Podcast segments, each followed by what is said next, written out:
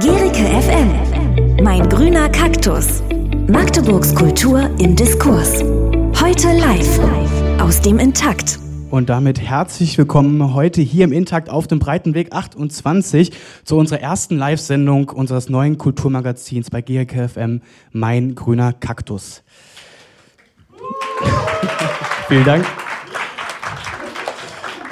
Wir haben eine neue Sendereihe ins Leben gerufen. Alle zwei Wochen wollen wir neue Kulturakteurinnen und Akteure vorstellen, gemeinsam mit ihren Initiativen. Da gab es jetzt auch schon die erste Episode letzte Woche, die seitdem in unserem Programm läuft. Montag und Mittwoch ab 14 Uhr könnt ihr da mal reinhören. Und wir verlassen aber auch viermal im Jahr unser kleines Studio am Campus Service Center, um gemeinsam mit Gästen auf dem Podium und mit euch über die Kulturlandschaft Magdeburgs unter ja, verschiedenen Gesichtspunkten zu diskutieren. Dafür nehmen wir auch immer unseren kleinen Kaktus mit, der eigentlich bei uns im Studio steht. Und da seht ihr auch, wurden schon einzelne kleine Unterschriften draufgesetzt von den Kulturakteurinnen und Akteuren, die bereits bei uns gewesen sind. Die Sendungen werdet ihr auch in den nächsten Wochen auf jeden Fall zu hören bekommen. Ja, und äh, bevor wir in die Thematik reingehen und ich auch die Freude habe, die Gäste hier vorzustellen, möchte ich nochmal kurz den Ablauf der Sendung erklären. Denn ähm, wir werden heut, uns heute dem Thema Leerstand ähm, mit äh, dem Fokus der gewerbliche Leerstand ähm, widmen in Magdeburg und die Potenziale von temporären Nutzungen leerstehender Flächen diskutieren. Auf dem Podium, wie gesagt, haben sich zahlreiche Gäste heute zusammengefunden, die sich mit dem Thema Leerstand schon hm, öfters beschäftigt haben oder diesen sogar als große Chance für die kulturelle Entwicklung der Kommunen sehen. Ja, aber bevor wir die Diskussion beginnen, äh, ein besonderer Hinweis. Die Podiumsdiskussion lebt auch durch eure Beteiligung. Also nicht nur die Gäste, die hier auf dem Podium sitzen, sondern die hier auch umher, umrum sitzt. Ihr habt die Möglichkeit, eure Meinung loszuwerden, Fragen zu stellen an die Gäste, die hier sitzen, wenn ihr etwas zu sagen habt. Dafür ist ein Platz für euch ähm, freigehalten worden und ein Mikrofon liegt sogar auf dem Tisch, das ihr euch gerne zur Hand nehmen dürft, wenn ihr was zu sagen habt. Und äh, ja, ihr sitzt dann so lange hier, bis ihr nichts mehr zu sagen habt oder durch eine andere Person abgelöst wird, die dann einfach vielleicht euch mal ja ganz freundlich auf die Schulter tippt, um das zu signalisieren. Wir diskutieren heute bis die Luft ausgeht, also bis wir nichts mehr zu sagen haben, aber maximal zwei Stunden, weil die Diskussion wirklich einen ja, großen Spielraum äh, gibt. Und ja, dann würde ich sagen, äh, reden wir nicht weiter, sondern fangen an äh, mit unserem Thema. Ich bin sehr froh, dass Sie heute zu uns gefunden haben, äh, aus den verschiedensten Bereichen, die mit dem Thema Leerstand etwas zu tun haben. Und äh, wir fangen an mit äh, Robert, ganz rechts im Kreis, 24 Jahre alt, momentan im Studiengang KWL immatrikuliert und Mitstreiter beim Abaton-Kollektiv. Ein Kollektiv, das durch verschiedene kulturelle und musikalische Veranstaltungen für die Magdeburger, sich für die Magdeburger Kultur einsetzt oder, wie sie sich selbst auf Facebook bezeichnen, ein Freundeskreis junger, weltoffener Freidenker. Unter anderem ist er auch Mitveranstalter des Vakuum Festivals 2017 gewesen und als geborener Magdeburger wird er uns hoffentlich heute einen Einblick in vergangene Zwischennutzungsprojekte in Magdeburg geben können. Willkommen, Robert, und vielen Dank, dass du da bist.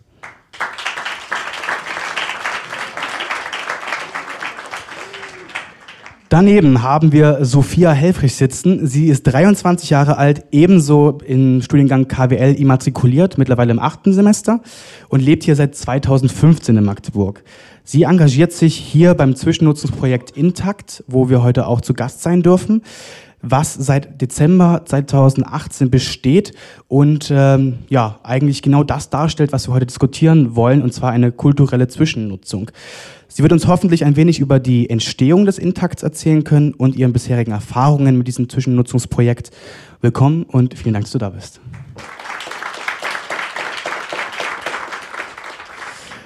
Daneben haben wir Herrn Rolf Ley sitzen. Er war bis 2015 Geschäftsführer der Karstadt-Filiale in Magdeburg und ist nun als selbstständiger Interimsmanager und als Handelsberater für verschiedene Unternehmen tätig. Heute sitzt er aber hier als Vertreter der IG Innenstadt auf dem Podium, für die er seit 1999 im Vorstand tätig ist. Ja, die IG Innenstadt, eine Gemeinschaft von mehr als 250 Unternehmerinnen und Unternehmern mit dem Ziel, die Magdeburger City attraktiver zu gestalten. Und auch die IG arbeitet schon seit längerer Zeit an dem Thema Leerstand und den daraus resultierenden Folgen für die Innenstadt. Ich bin gespannt, welche Lösungsvorschläge Sie heute mitgebracht haben. Ähm, ja, herzlich willkommen und vielen Dank.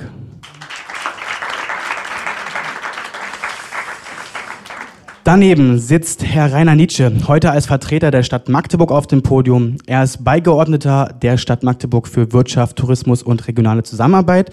Sein Dezernat unterstützt im Rahmen des Stadtentwicklungskonzepts Inszenierte Innenstadt das studentische Projekt Intakt gemeinsam mit der WOBAU. Dieses Konzept sieht neben der Verbesserung der Aufenthaltsqualität der Innenstadt ebenso die Schaffung eines Leerstandsmanagements vor. Ich freue mich zu hören, wie der aktuelle Stand denn da gerade aussieht und was wir in Zukunft äh, erwarten dürfen. Willkommen und herzlichen Dank. Und last but not least, Daniel Schnier, heute extra aus Bremen nach Magdeburg gereist, hat den weiten Weg auf sich genommen. Er ist Diplom-Ingenieur in der Fachrichtung Architektur und seit fast zehn Jahren und damit auch seit Anbeginn Mitbetreiber der Zwischenzeitzentrale in Bremen. Das Ziel, was sich die Zwischenzeitzentrale gesetzt hat, schlafende Häuser wecken mit Zwischennutzungen.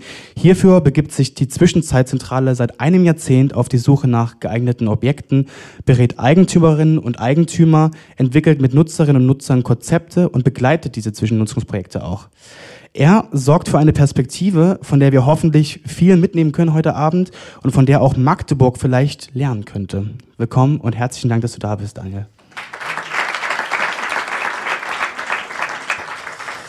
Ja, meine erste Frage geht an Herr Nietzsche. Und zwar ähm, habe ich jetzt in der Einleitung oft vom vermeintlichen Leerstand in Magdeburg gesprochen. Haben wir denn in Magdeburg überhaupt Leerstand für Sie als Beigeordneter des Wirtschaftsdezernat mit Fokus auf den gewerblichen Leerstand? Ja, wir haben Leerstand. Äh, wenn man aufmerksam durch die Stadt geht, durch den breiten Weg, aber auch durch die Geschäftszentren, wird man das feststellen in unterschiedlicher Tragweite. Aber wir haben ihn. Und Leerstand ist etwas Unerträgliches. Es ist hässlich, ein leeres Ladengeschäft zu sehen, an ihm vorbei zu müssen. Es sind die berühmten toten Augen.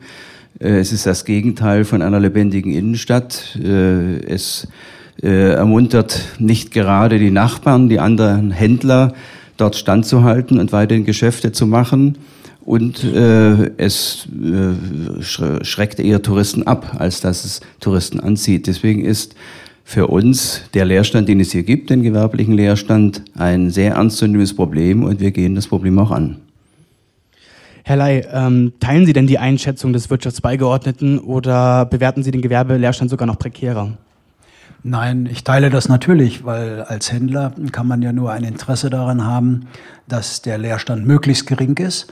Hier gilt es also aber auch Gespräche zu führen, nicht nur mit den Wohnungsbaugesellschaften, die stadtnah sind, sondern hier geht es auch darum, den äh, privaten Wohnungseigen oder Ladenbesitzern zu sagen, ehe ihr einen Leerstand habt, macht doch mal etwas für Staatsab. Und es gibt eine Menge Beispiele, wenn Sie wollen, berichte ich auch gerne nachher davon, wo andere Städte es äh, besser machen oder uns schon ein Stück voraus sind.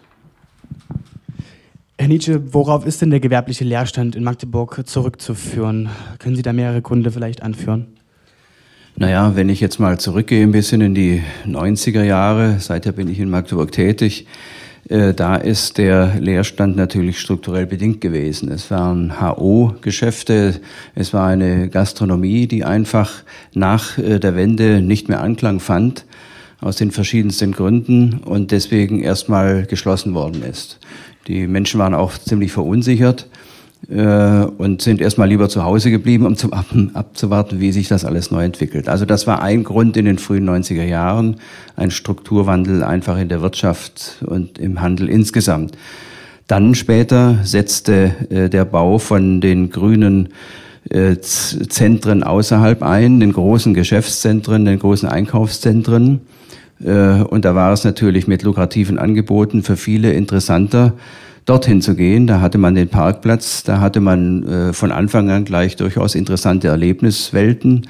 Äh, zum Beispiel der Flora-Park äh, hat, glaube ich, 1993 schon eröffnet. Er war damals einer der größten Malls in Europa, in Olfenstedt draußen. Andere folgten nach und das hat natürlich nochmal zusätzlich zu einem regelrechten Geschäftssterben geführt. Äh, also praktisch der Handel, der Großhandel, nicht der Großhandel, der, der, die großen Supermärkte auf der Grünwiese. Der dritte Faktor, und den erleben wir jetzt, das ist E-Commerce. Das ist eben äh, die abnehmende Neigung, vor allen Dingen von jungen Menschen, äh, in die Stadt zu gehen und dort eben offline und stationär einzukaufen und eben das Internet, die gewohnten Kanäle zu nutzen, äh, mit allen Folgen, die es insgesamt auch hat, gesamtwirtschaftlich gesehen, wenn man mal überlegt, wie ein Amazon wirtschaftet und wie man da wieder die Arbeitsverhältnisse sind. Aber wir haben bald ein Amazon bei uns ganz in der Nähe, das weiß man ja schon in Magdeburg. Und wir werden ja auch eine Zwischenzentrale in Magdeburg bekommen. Das ist ein Prozess, den wir nicht aufhalten können, aber wir können gegensteuern. Ja, diese drei Faktoren sind es. Onlinehandel, äh, der Strukturwandel der frühen 90er Jahre und eben die großen Märkte auf der Grünwiese. Sie haben gerade äh, E-Commerce angesprochen und dass das Angebot oder dass die Leute quasi nicht mehr ähm, ja nicht mehr den Einzelhandel besuchen, sondern alles eher online äh, bestellen oder kaufen. Liegt es denn aber nicht vielleicht auch einfach daran, dass das Angebot für junge Leute hier in Magdeburg nicht vorhanden ist? Das glaube ich nicht. Ich glaube wirklich, dass das eine Mentalitätsfrage ist. Ich habe ja auch Kinder in ihrem Alter und äh, rede mit denen oft darüber. Äh, das ist nicht nur einfach bequemer, es ist eine Stilfrage, habe ich eben den Eindruck. Und natürlich, äh, wenn man da so die Seiten anklickt, hat man natürlich ein super Angebot. Das muss man erstmal im stationären Handel zusammensuchen. Das ist schon richtig, es ist auch bequemer.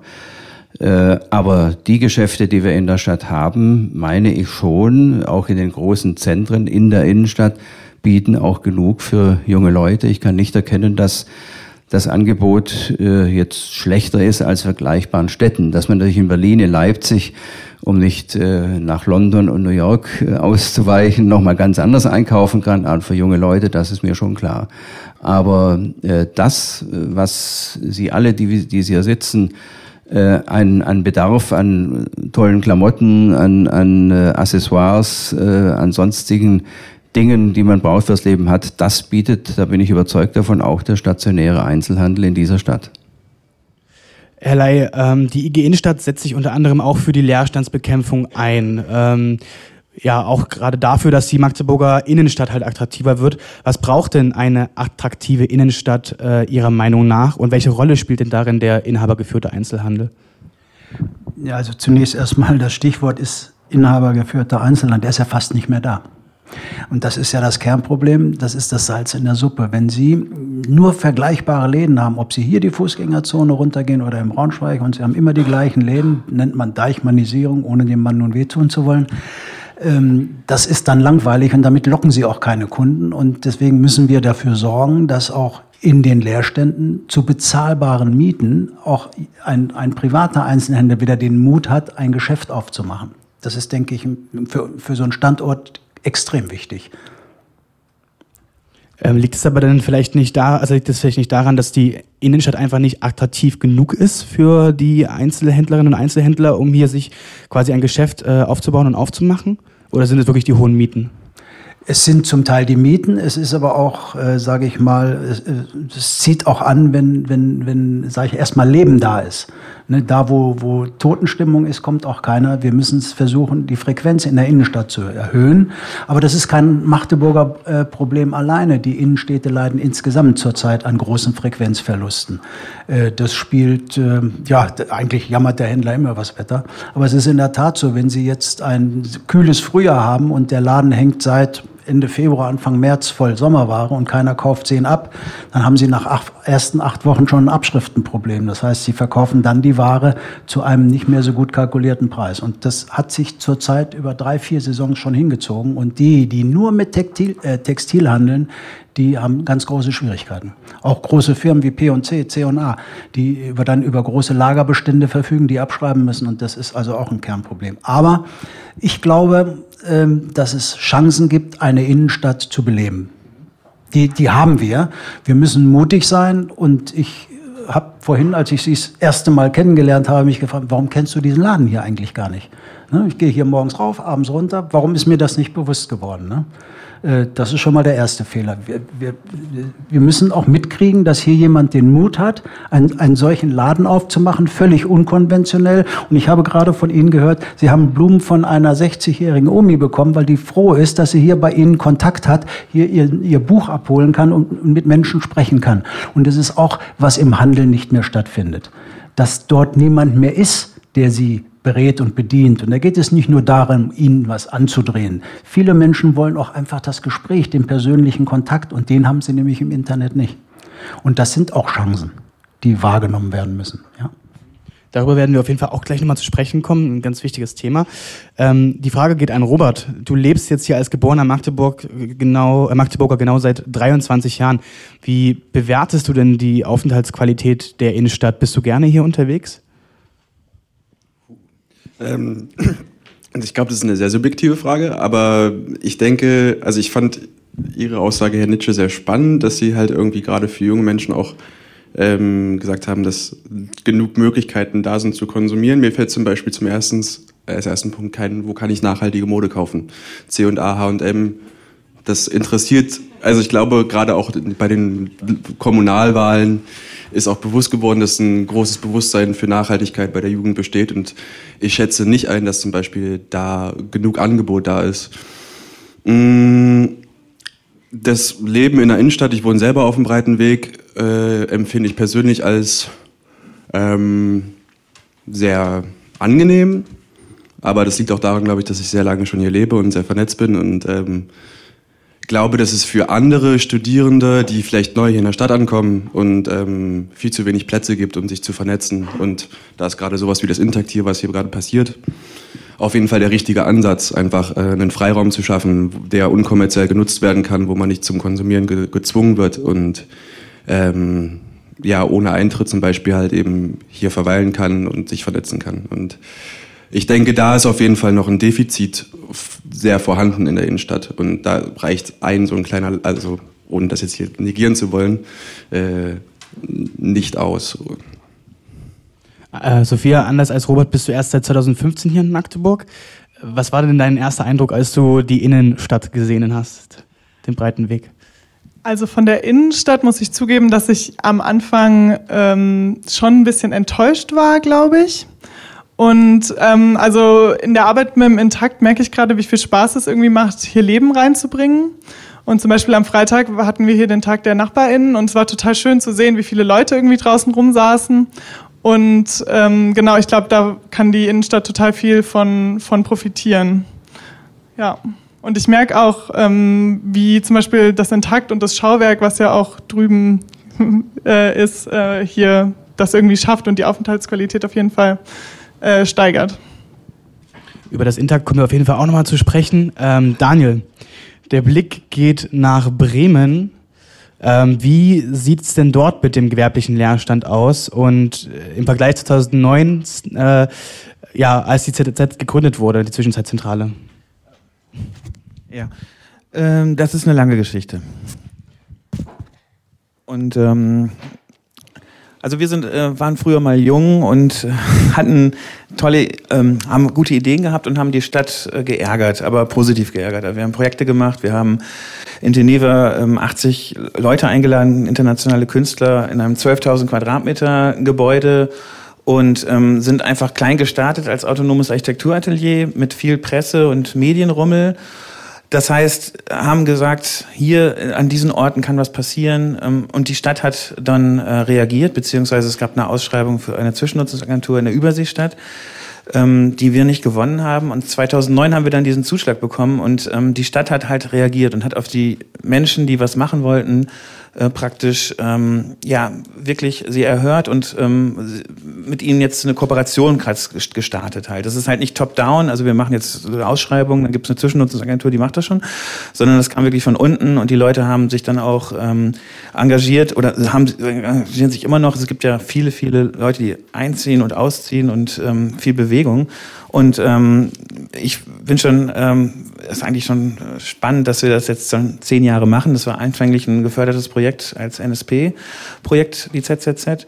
Und wir sind mittlerweile jetzt schon in der zweiten Förderungsphase, weil die Stadt sagt, wir brauchen die äh, Leute. Das ist total spannend, was die machen. Und wir sind eigentlich ja, Intermediäre zwischen den Leuten, die aktiv sind und auch der Verwaltung als auch der Politik. Also eigentlich so ein, ich finde es immer schrecklich, äh, das als Stadtplanungs- äh, oder Stadtentwicklungsinstrument, also so spricht die Verwaltung, ähm, zu deklarieren, sondern eher als äh, Plattformbilder. Also eine Plattform ist es ja auch hier das intakt. Das heißt, es gibt einen Raum und die, der Raum wird belebt und ähm, ja, ähm, entwickelt von den Menschen, die hier reinkommen. Und das ist ein offener Raum und ähm, ohne Barriere, ohne Grenze.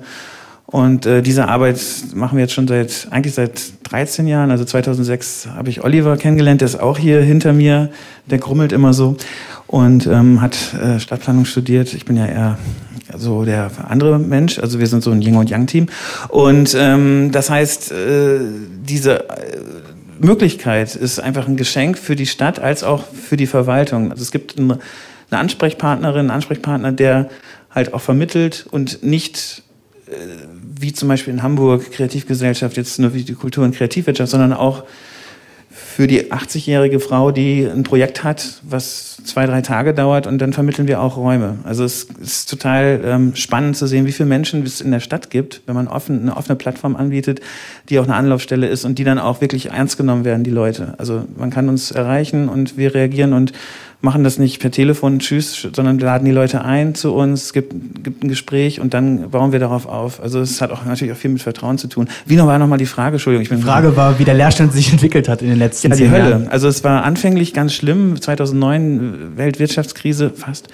Ähm, viel Leerstand, viele Unternehmen sind ähm, pleite gegangen. Ähm, das war eigentlich die Phase, ähm, für uns, es gab viel Leerstand. Jetzt zehn Jahre später ist es, wird es schwieriger, also in Bremen auch, äh, Räume zu finden, die äh, nicht unter Spekulation oder unter anderen Schwierigkeiten leiden, sondern ähm, die werden einfach entwickelt. Und ähm, es gibt aber ähm, ein wirklich gutes äh, Team in der Stadtplanung, die dann immer noch versucht, äh, auf kommunaler, also auf öffentlicher Ebene öffentliche Leerstände aufzuschließen für Projekte, wie zum Beispiel ähm, ganz tolles ähm, Projekt, das sich auch selbst entwickelt hat, das äh, Cocoon, das Kulturkombinat Offene Neustadt, ähm, äh, ist anfänglich in einem alten Möbelhaus gestartet und hat jetzt die Immobilie im Buntentorsteinweg gekauft als GG und es, es wächst einfach langsamer, aber dann hat man auch einfach ein Vertrauen, dass es auch weitergeht und nicht, ähm, wir öffnen mal eine Idee und dann zerbricht das Netzwerk, sondern es wächst einfach langsam. Und das Vertrauen zu haben in die Menschen, das ist eigentlich so der Schlüssel, unabhängig ähm, von den äh, anderen äh, Möglichkeiten, wie zum Beispiel äh, natürlich äh, Arbeitsplätze, also äh, Amazon etc. Das ist natürlich eine andere ähm, Vorstellung von ähm, ja, von ähm, Identität einer Stadt. Klar gibt es Arbeitsplätze. Mm, wir sind einfach im, ja, in einem Wandel halt. Auch Bremen hat viele, viele Probleme. Also es hat sich äh, insofern in den 80er Jahren halt durch das Werftensterben und durch die ähm, äh, gesellschaftliche Veränderung einfach total ähm, äh, für uns halt äh, Möglichkeitsräume eröffnet halt. Also Leerstand ist für uns nicht negativ besetzt, sondern das ist einfach, wir wollen da rein, klar, wir können, wir machen das. Also das ist einfach äh, ähm, auch jetzt unter den neuen äh, Vorschriften der Bauordnung, äh, die immer schwieriger werden, äh, ist es machbar, wenn alle an einem Strang ziehen und das zusammen halt verfolgen. Und ähm, man muss dazu sagen, wir sind in Bremen, das ist ein Stadtstaat. Ähm, das hat Vor- und Nachteile. Es gibt kurze Wege, aber auch ganz lange Wege. Ähm, aber man ist in Kontakt mit den verschiedenen Behörden und Ressorts. Also das ist, äh, ich weiß nicht, wie das hier in der Stadt ist, auch mit der äh, Struktur der Entscheiderinnen und Entscheider. Aber wir haben dort einen engen Kontakt sowohl in die Richtung der Verwaltung als Politik, also zur Politik, als auch zu den Leuten, die was tun wollen. Und das ist auch so ein Vertrauenschangieren äh, halt. Aber auch offen. Das heißt, die Leute, die wirklich Interesse haben, kommen zu uns und ähm, machen dann in den Räumlichkeiten, die wir zur Verfügung stellen, ähm, auch Projekte, die dann weitergehen. Also aus Zwischennutzung kann auch eine nachhaltige oder eine Idee werden, die dann halt weiterleben kann, auch an verschiedenen Orten. Also wir machen auch auf Brachenprojekte, wo man sich dann fragt, oder die Wirtschaftsförderung fragt, was ist denn daran der Mehrwert? Wo ist denn da der Mehrwert? Aber die Leute treffen sich und machen neue Projekte und äh, lernen sich kennen und gründen dann halt einen Verein in Berlin, äh, beziehungsweise einen Club namens Menschenmeier, leider nicht in Bremen. Aber halt äh, ist halt, ne, es ist einfach eine Möglichkeit, sich äh, zu kennenzulernen, Vertrauen zu schöpfen und so in die Richtung arbeiten wir halt ähm, als diverses Team. Also ich bin jetzt rede für das Team. Also wir sind unterschiedliche Charaktere. Aber wenn du sagst, es wird jetzt immer äh, schwerer, äh, Leerstand ausfindig zu machen in Bremen und äh, quasi Zwischennutzungskonzepte auf diese Leerstände ähm, zu ja, konzipieren, ähm, habt ihr dann nicht letztendlich ein Verfallsdatum? Also macht ihr dann, also dann müsst ihr die Arbeit dann irgendwann aufhören, oder? Aufhören? Ja, auf jeden Fall. Irgendwann ist man auch total alt da muss man auch neue Leute reinlassen, ranlassen und ähm, die, äh, ja, ist ja so, das ist eine Lebensphase. Also man orientiert sich nach, was mache ich in meinem Leben, was will ich tun? Will, will ich was verändern? Ähm, dann wird es natürlich schwieriger, aber ähm, ja, Olli lacht. Äh, wir sind jetzt, mittlerweile haben wir fünf Kinder, Olli und ich. Es ist schon eine Menge. Also getrennt. Aber äh, man, ja, es ist wirklich eine Sache, man soll diejenigen, die in den Städten, die sich verliebt haben in die Städte oder in, den Städten wohnen und was machen wollen, denen auch wirklich unabhängig von den Investoren, die natürlich auch viel Geld machen wollen, ähm, eine Möglichkeit zu geben, äh, was zu tun in ihrer Stadt. Und dann entwickelt sich was. Natürlich sind wir auch im Grenzfall. Ähm, Gentrifizierung, Mehrwert, äh, Betongold, all die ganzen Punkte, die jetzt in den letzten zehn Jahren auf und immer extremer werden, ähm, sind auf jeden Fall ein Thema, aber ähm, es gibt immer wieder Menschen, die äh, abseits äh, des Mainstreams sind und die sollte man auch ähm, aktivieren und in eine andere Richtung, also äh, es zulassen. Es ist schwierig, weil man hat dann auch keine, man hat keine, ähm, ja, keine Planungssicherheit oder keinen äh, man weiß nicht, wie es weitergeht, aber das ist ja auch die, der Inhalt von Zwischennutzung. Also was ist mit dem Intakt im Oktober 2019, 2019 oder geht es hier weiter bis 2025? Ich weiß nicht.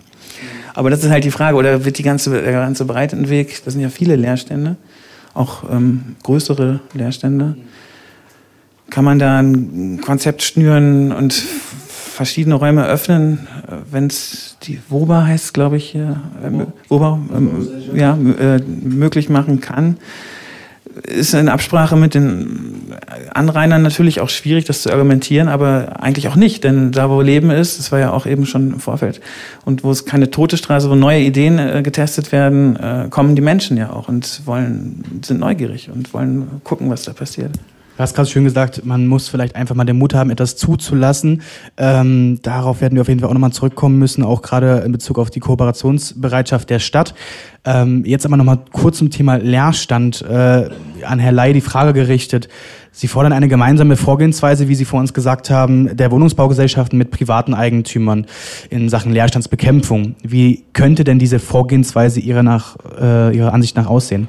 Also das sind schon zwei verschiedene Gesprächspartner. Es ist äh, deutlich leichter mit der Stadt ein solches Agreement zu treffen, als jetzt mit privaten Eigentümern, zumal die ihre Seele nicht in Magdeburg haben zum großen Teil. Ne? Das sind dann irgendwelche Investoren, die woanders sitzen und die sagen, ja, das ist der Durchschnittsmietpreis, den will ich haben und da weiche ich nicht von ab.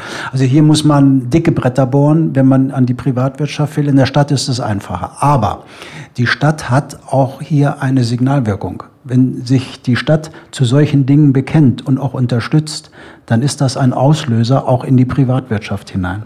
Ähm, ich kann Ihnen das frisch aus Essen, ich hatte dort vor 14 Tagen das Gespräch in Essen, stellen die auf einmal fest, dass die Kettwiger und die Limbecker Straße langsam ausstirbt. Das ist dann hier mal ein leeres Geschäft, hier mal ein leeres Geschäft, dann kommen Graffitis und Plakate und dann sieht es auf einmal nicht mehr gut aus. Und äh, die haben jetzt Gesprächsrunden mit den Privateigentümern anberaumt, um zu sagen, ihr müsst auch die Stadt unterstützen, nicht nur die Stadt muss in Vorleistung treten, sondern wir brauchen auch euch als Mieter oder als Eigentümer hier in der Stadt, um das Ganze wieder anschieben zu können. Da werden Gespräche geführt. Ich war auch in Rotterdam jetzt zum gleichen Thema. Nun haben hoffentlich oder offensichtlich die Niederländer ein bisschen lockeres Verhältnis zu all dem als wir Deutschen. In Rotterdam, die übrigens ähnliche Probleme haben wie wir hier in Magdeburg, sind äh, im Kriege fast zerstört worden, die Innenstadt. Und die haben sie mutig wieder aufgebaut. Dort sehen Sie Gebäude, da hätten wir nicht den Mut, solche Gebäude hinzustellen, die optisch schief sind und so weiter. Also die sind da ein bisschen frischer. Und äh, trotzdem haben sie das Thema Leerstand und wir sind dort mit dem äh, Präsidenten der Kammer durch die Stadt gegangen und der hat uns diese Läden gezeigt, wo die Stadt Gebäude, die in Privathand waren, aber am, also am Verkommen sind, also wo sie sagen, das geht so gar nicht mehr, abgekauft, renoviert und genau für solche Läden noch zur Verfügung gestellt. Wir sind an einem Laden vorbeigekommen, stand draußen Olga dran. Ich denke, was Olga? Olga saß auch vor der Tür, ne, auf so einem Brett. Die hat dort ein Café mit Fahrradladen eröffnet. Das heißt, nicht wie hier, wenn Sie jetzt runtergehen, Fahrrad, Fahrrad, Fahrrad, Fahrrad, sondern Sie kriegen dort Fahrräder, die Sie sich selbst zusammenstellen können. Da können Sie einen lila Rahmen und blaue Räder oder was auch immer. Ich möchte die Schaltung. Dort wird das Rad für Sie zusammengestellt. Und gleichzeitig ist es ein ganz gemütliches Café eine ungewöhnliche Kombination, aber die funktioniert. Und das ist so ein Start-up, den man am Anfang unterstützen muss, damit das Ganze ans Laufen kommt. Vielleicht kann sie dann auch irgendwann nach ein, zwei Jahren andere Mieten zahlen, weil sie Geld verdienen. Aber zunächst erstmal muss man hier in die Vorleistung gehen. Und das ist das Wichtige, die Vorleistung. Und denke, hier tut die Stadt Gott sei Dank schon eine Menge. Aber es gibt auch hier noch Gebiete, die noch entwickelt. Wir reden ja nicht nur von der Stadtmitte, wir haben ja auch Stadtteile. Nicht denken Sie an Krakau. Wenn Sie in, in, ähnliche Stadtteile in Rotterdam kommen, die haben das auch, solche alten Industriebrachen. Dort hat man äh, einfach einen Zirkus reingesetzt. Äh, ich, wenn ich mich daran erinnere, wie lange der Herr Mette hier für sein Zirkusmuseum eine Fläche gesucht hat, der kann ja auch nicht viel bezahlen, nicht? weil so hoch sind die Einnahmen nicht. Jetzt ist es ihm irgendwie gelungen. Dabei gibt es solche Gebäude, die dafür nutzbar sind in Hülle und Fülle. Das heißt, hier müssen auch mal Wege gegangen werden, die ein bisschen unkonventionell sind. Und hier muss die Stadt vorausgehen und Mut machen. Das ist für mich der wichtige Punkt. Herr Nietzsche, Herr Ley hat gerade gesagt, die Stadt hat eine Signalwirkung, ähm, die sie nach, der sie nachkommen muss. Ähm, und Sie müssen, oder als Stadt, die Stadt muss Mut machen, quasi. Ähm, wie sieht's denn aus? Welche Strategie verfolgt denn die Stadt Magdeburg in Sachen Leerstandsbekämpfung? Vielleicht darf ich etwas weiter ausholen und sagen, welche Gesamtstrategie wir haben, äh, um diesem Phänomen Leerstände oder einer äh, unattraktiven Innenstadt entgegenzuwirken. Wir haben äh, 2018 angefangen, einen sogenannten Maßnahmenplan aufzustellen äh, für die Innenstadt und aber auch für die Geschäftszentren in Neustadt, in Sudenburg und äh, im Stadtfeld. Das sind vier Handlungsansätze. Einmal der Bereich ähm, äh, Marketing und Kampagnen.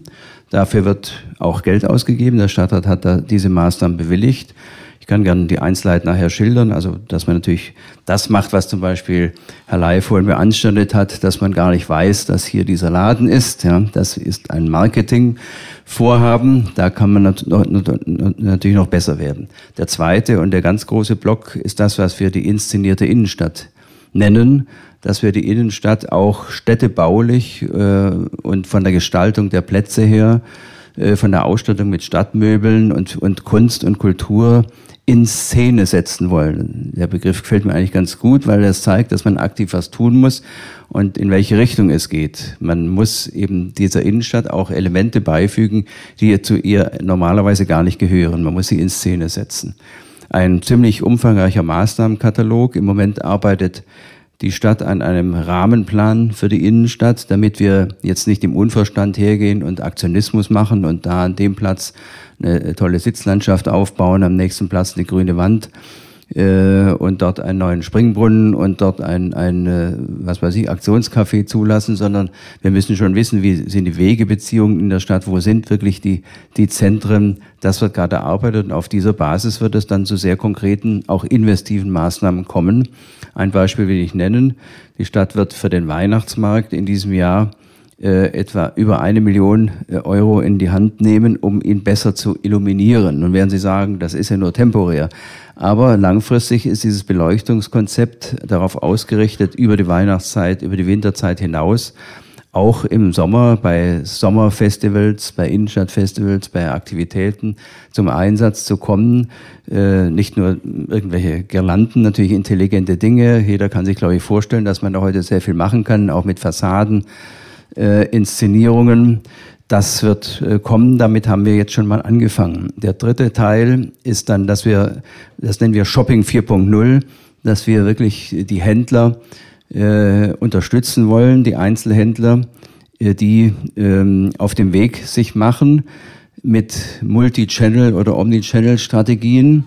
Äh, das fängt schon damit an, dass wir Erhebungen machen, welche Einzelhändler äh, völlig abstinent im Moment sind und sagen, wir wurschteln uns schon irgendwie durch. Die Kunden werden schon nicht wegbleiben, unsere Stammkunden. Aber sie werden es natürlich irgendwann mal, weil die irgendwann mal nicht mehr da sind. Also die Händler müssen sich auf den Weg machen, auch äh, Elemente des Online-Handels aufzunehmen. Das machen die natürlich auch, aber in sehr unterschiedlicher Tragweite. Und die der vierte Ansatz ist, dass wir das Ganze bewachen, überwachen, Monitoring-Instrumente machen. Und äh, jetzt darf ich noch ein, auf ein Beispiel zurückkommen, was nämlich diese Shopping 4.0 anbelangt. Äh, Sie haben vorhin äh, gesagt, äh, ja, wo kann man hier in dieser Stadt äh, nachhaltige Kleidung kaufen. Natürlich nicht in dem Umfang, wie Sie es vielleicht von Leipzig oder sonst wer kennen, aber es gibt gerade ein sehr schönes Beispiel am breiten Weg vorne ich weiß nicht, ob ich Namen nennen darf, aber das ist die Betsy Peimann mit ihrem Laden, die äh, hier studiert hat an der Hochschule. Ich glaube, sie hat äh, dort Industrial Design oder sowas ähnliches studiert. Die äh, hat gesagt, ich möchte mich in dieser Stadt entwickeln und hat diesen Laden, der neben der Buchhandlung Wale liegt, in die Hand genommen und hat genau das da eingerichtet. Da gibt es tatsächlich Kleidung, vielleicht ist es nicht ihr Stil, aber es gibt dort nachhaltige Kleidung, die äh, aus nachhaltigen Materialien kommen, aus, aus äh, ökologischem Anbau, hätte ich jetzt fast gesagt, ökologischer Produktion. Und dort hat man auch diese, äh, diese ganze tolle Szene, da ist eine lange Bar eingerichtet, man kann sich da wohlfühlen. Es gibt in dieser Stadt solche Geschäfte schon und es ist mein erstes Bestreben, dass man die miteinander vernetzt. Es gibt jetzt schon noch die Seite, die ist aber jetzt nicht mehr gepflegt. Sie können gucken, äh, www.geheimtippmagdeburg.de. Ähm, da, da haben sich solche Geschäfte schon mal zusammengeschlossen. Es gibt über 30, 40 in der Stadt. Manche, die da jetzt aufgeführt sind, gibt's nicht mehr, weil sie eben äh, nicht erfolgreich waren als Start-up. Aber die hat es in der Stadt und zum Beispiel auch im Hundertwasserhaus, nicht? in der Grünen Zitadelle äh, gibt es ganz, einen ganz tollen neuen Bioladen, wo man auch selber dann essen kann, trinken kann, der also ein kleines Bistro noch anbietet. Äh, in, einem, in dem anderen An Innenhof ist ein richtiger Feinkosthändler, äh, der auch natürlich auch entsprechende Preise hat, aber wirklich ein tolles Angebot hat und eben diese Wohlfühlatmosphäre, von dem gesprochen worden ist, dass man da eben nicht nur kauft, sondern auch sich trifft, dass es mal ein Prosecco gibt, dass er vielleicht auch mal eine Liveband spielt. Das, in diese Richtung müssen wir stärker gehen, um äh, diese Aufenthaltsqualität in dieser Stadt zu erhöhen. Aber diese Maßnahmen, die Sie jetzt gerade genannt haben, ähm, die Innenstadt in Szene setzen, den Weihnachtsmarkt illuminieren, ähm, Shopping 4.0, das sind ja alles äh, keine Maßnahmen vielleicht, um den Leerstand zu bekämpfen, oder letztendlich? Weil der ist ja vorhanden.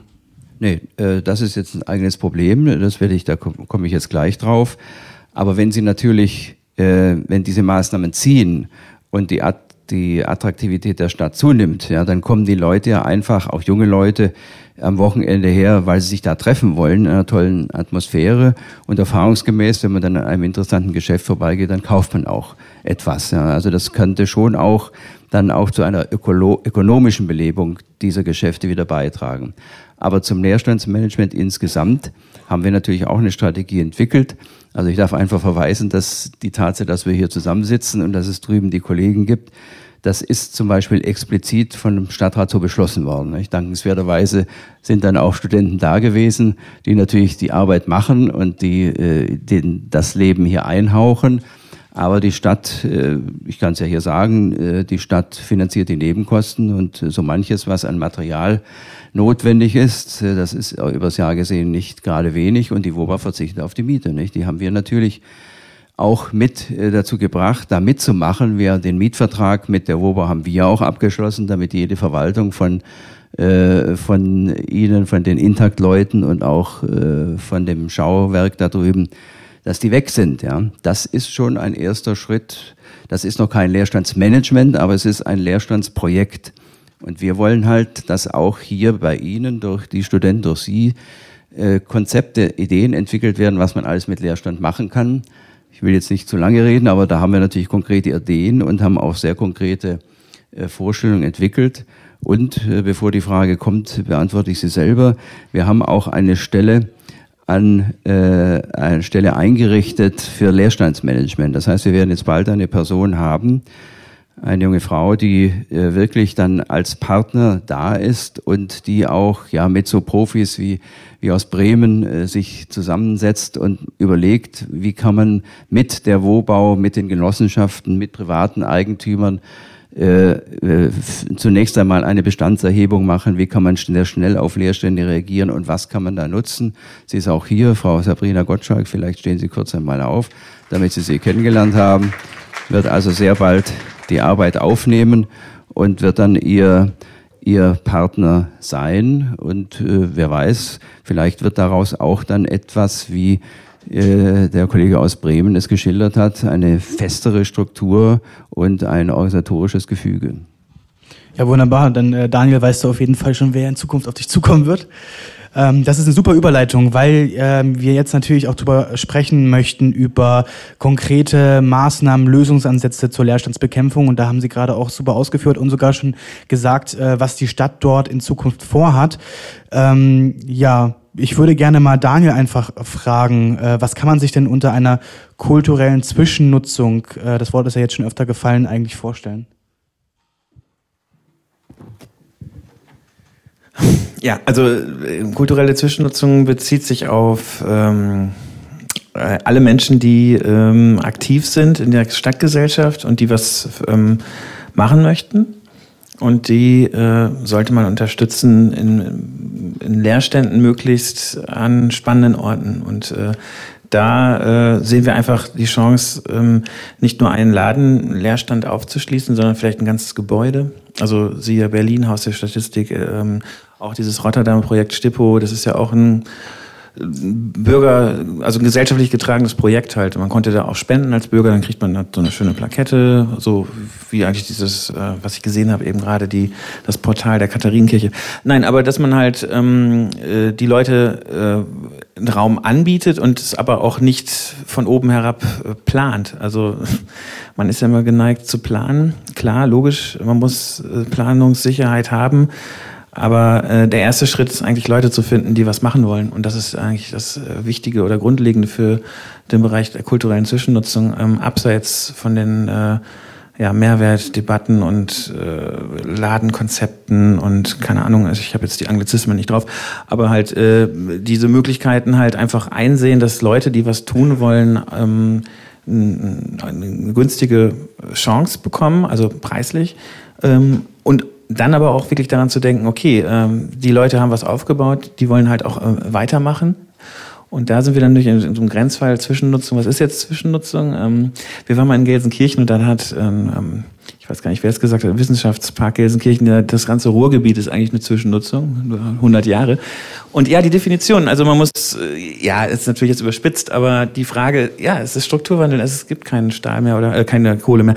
Es gibt ähm, Veränderungen und auf diese Veränderungen muss man halt einfach reagieren. Und wenn man offen ist äh, für neue Ideen oder auch für einen gesellschaftlichen Wandel eigentlich, ne, das ist ja auch Zwischennutzung, hat ja auch was damit zu tun, ist zu testen, halt. Seine Idee, die vielleicht auch verrückt klingt, ähm, dann auch wirklich auszuprobieren und daraus kann was entstehen. Und das ist halt ähm, möglichst äh, divers. Das heißt, äh, nicht nur ein Projekt, sondern halt äh, diejenigen, die es dann auch machen, halt bieten das als Plattform an. Und äh, ein Treffpunkt halt, wie der Lu Lukas, nee, wie heißt du? Robert, Entschuldigung, wie Robert gesagt hat. Wo sind die Orte, die spannend sind, wo man sich treffen kann? Und ähm, daraus können halt neue Projekte entstehen. Und das ist einfach ähm, grandios. Und ähm, das verfolgen wir jetzt äh, zusehends, dass es auch von alleine dann halt läuft. Dass die Leute sich halt vernetzen und dann, hey, hier ist ein Ort, okay, klar, das ist ja klasse, da gehen wir rein. Und auch die Bereitschaft der privaten Eigentümer dann jetzt auch in Bremen jedenfalls aus der Sicht ähm, offener geworden ist. Auch in Absprache natürlich mit der Verwaltung, äh, ist es okay, können wir das tun? Und dann auch von der Seite aus ein, ein, grünes Licht kommt, ja klar, es ist eine gute Sache, auch für die Stadt als auch für den Stadtteil dann in den Bereichen. Und das ist aber auch, wir arbeiten halt nicht in einem Stadtteil, einer Straße oder sind auch nicht irgendwie ein Leerstandsmanagement, sondern wir arbeiten für 23 Stadtteile und sind dort ähm, von Nord bis Süd, Ost bis West in der Stadt immer unterwegs aber versuchen halt ähm, auch eigene Projekte zu starten. Wir sind momentan im leerstehenden Gebäude mit über 80 Leuten. Ende Juni kommt alle nach Bremen, das Abschlussfest, das äh, 30. Juni. Äh, es wird schön und ähm, da hat man uns auch gefragt, äh, okay, äh, zehn Monate, was soll das denn? Aber es sind neue Leute, haben sich getroffen und es entsteht was Neues an einem anderen Ort. Also die Bereitschaft zu, zu, die Bereitschaft zu haben, okay, ich starte was und dann lerne ich neue Leute kennen und dann gibt es, also sind wir jetzt gerade dabei, einen neuen Ort zu finden, der dann auch vielleicht für drei Jahre dann halt aktiv ähm, genutzt wird, mit einer Option auch zu, ähm, zu verlängern halt. Ähm, Robert, Daniel meinte gerade, es braucht genug Leute, ähm, um überhaupt etwas aufbauen zu wollen. Ähm, hast du das Gefühl, es gibt denn in Magdeburg überhaupt auch genug Leute dafür?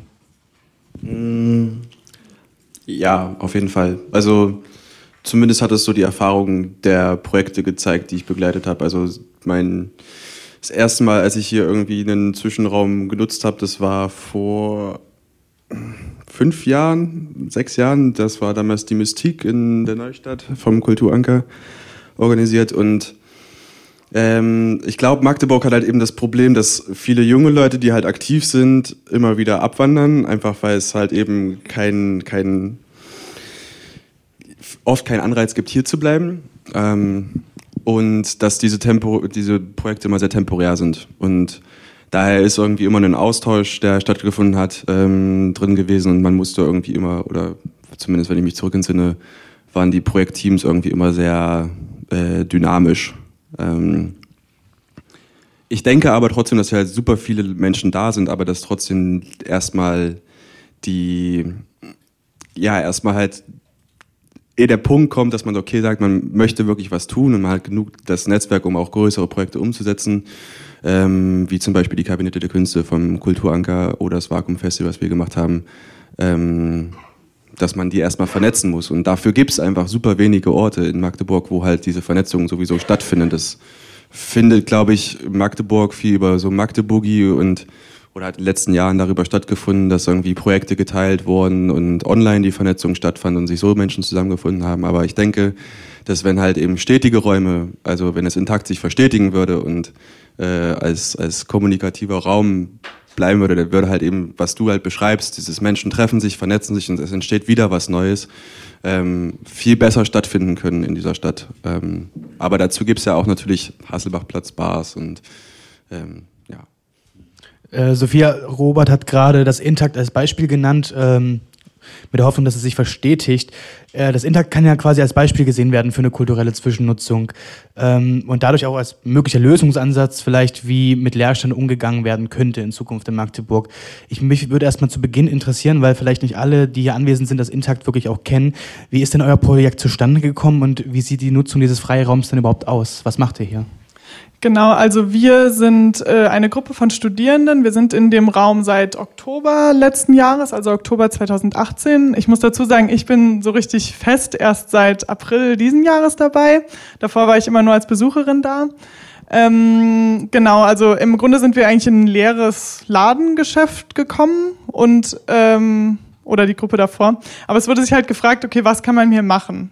Und äh, Stück für Stück wurde es eben aufgebaut und auch wieder verändert und es wurden Möbel gebaut, wieder verändert. Und das ist eben auch das Schöne, dass wir hier irgendwie ausprobieren können, was funktioniert.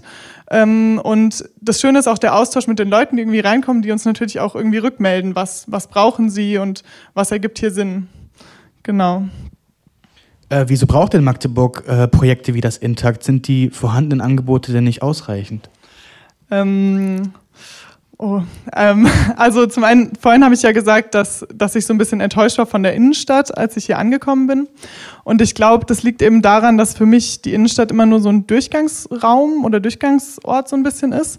Also so irgendwas zwischen dem Hasselbachplatz und der Uni so, da fährt man durch, aber man, also man hat irgendwie keinen Grund, um, um stehen zu bleiben, um anzuhalten. Und ähm, ich glaube, dass es das eben viel mehr braucht und wir haben jetzt auch viel irgendwie über, über Shopping gesprochen und wie, wie kann man das irgendwie ankurbeln. Aber ich glaube, dass eben die, die Leerstände auch in Gewerbeflächen, die es gibt, einfach irgendwie einen Wandel von Stadtnutzungsstrukturen aufzeigen, dem man eben begegnen muss. Und ich glaube, da brauchst viel mehr als andere Shopping-Konzepte, sondern ich glaube, da brauchst Konzepte, was ja auch schon gesagt wurde, um eben die Aufenthaltsqualität zu steigern. Und dafür braucht es eben auch ähm, Orte, wo man sich unkommerziell treffen kann. Orte, wo man einfach zusammensitzen kann, ohne dass man zwingend ähm, konsumieren muss. Und das ist ähm, nicht nur unsere so Auffassung, sondern es wird uns auch ganz viel rückgemeldet von den Leuten, die hierher kommen, die dann sagen, ja, es ist so schön, weil wenn man sich sonst irgendwo hinsetzt, kriegt man irgendwie direkt eine Speisekarte präsentiert und ich will doch nur sitzen und hier irgendwie sein. Ähm, genau, und zum anderen hat Robert, wie ich finde, gerade schon ganz richtig gesagt, dass es in Magdeburg ganz viele Leute gibt, die in dieser Stadt was bewegen wollen. Und ähm, Daniel von der Zwischenzeitzentrale hat ja auch schon gesagt, dass man manchmal den Leuten vertrauen soll, die sich sozusagen in die Stadt verliebt haben. Und ich glaube, dass es das in Magdeburg ganz viel gibt. Und dass man die Menschen halt noch viel mehr vernetzen muss. Und es ist total schön zu sehen, wie das im Intakt eben auch stattfindet, weil sich hier ganz viele Gruppen immer treffen, Initiativen. Und natürlich, wenn man irgendwie räumlich am gleichen Ort ist, dann ist es viel wahrscheinlicher, dass man auch ähm, was gemeinsam vielleicht startet. Und ähm, zusätzlich ist es vielleicht auch noch so eine räumliche Ressource, die man Gruppen irgendwie zur Verfügung stellt. Weil natürlich, wenn man eine Veranstaltung machen will, braucht man einen Raum. Und viele Gruppen haben auch nicht die finanziellen Mittel, um sich was anzumieten. Und ich glaube, dass das auch auf jeden Fall ein Bedarf ist, wo das Intakt ähm, darauf reagiert.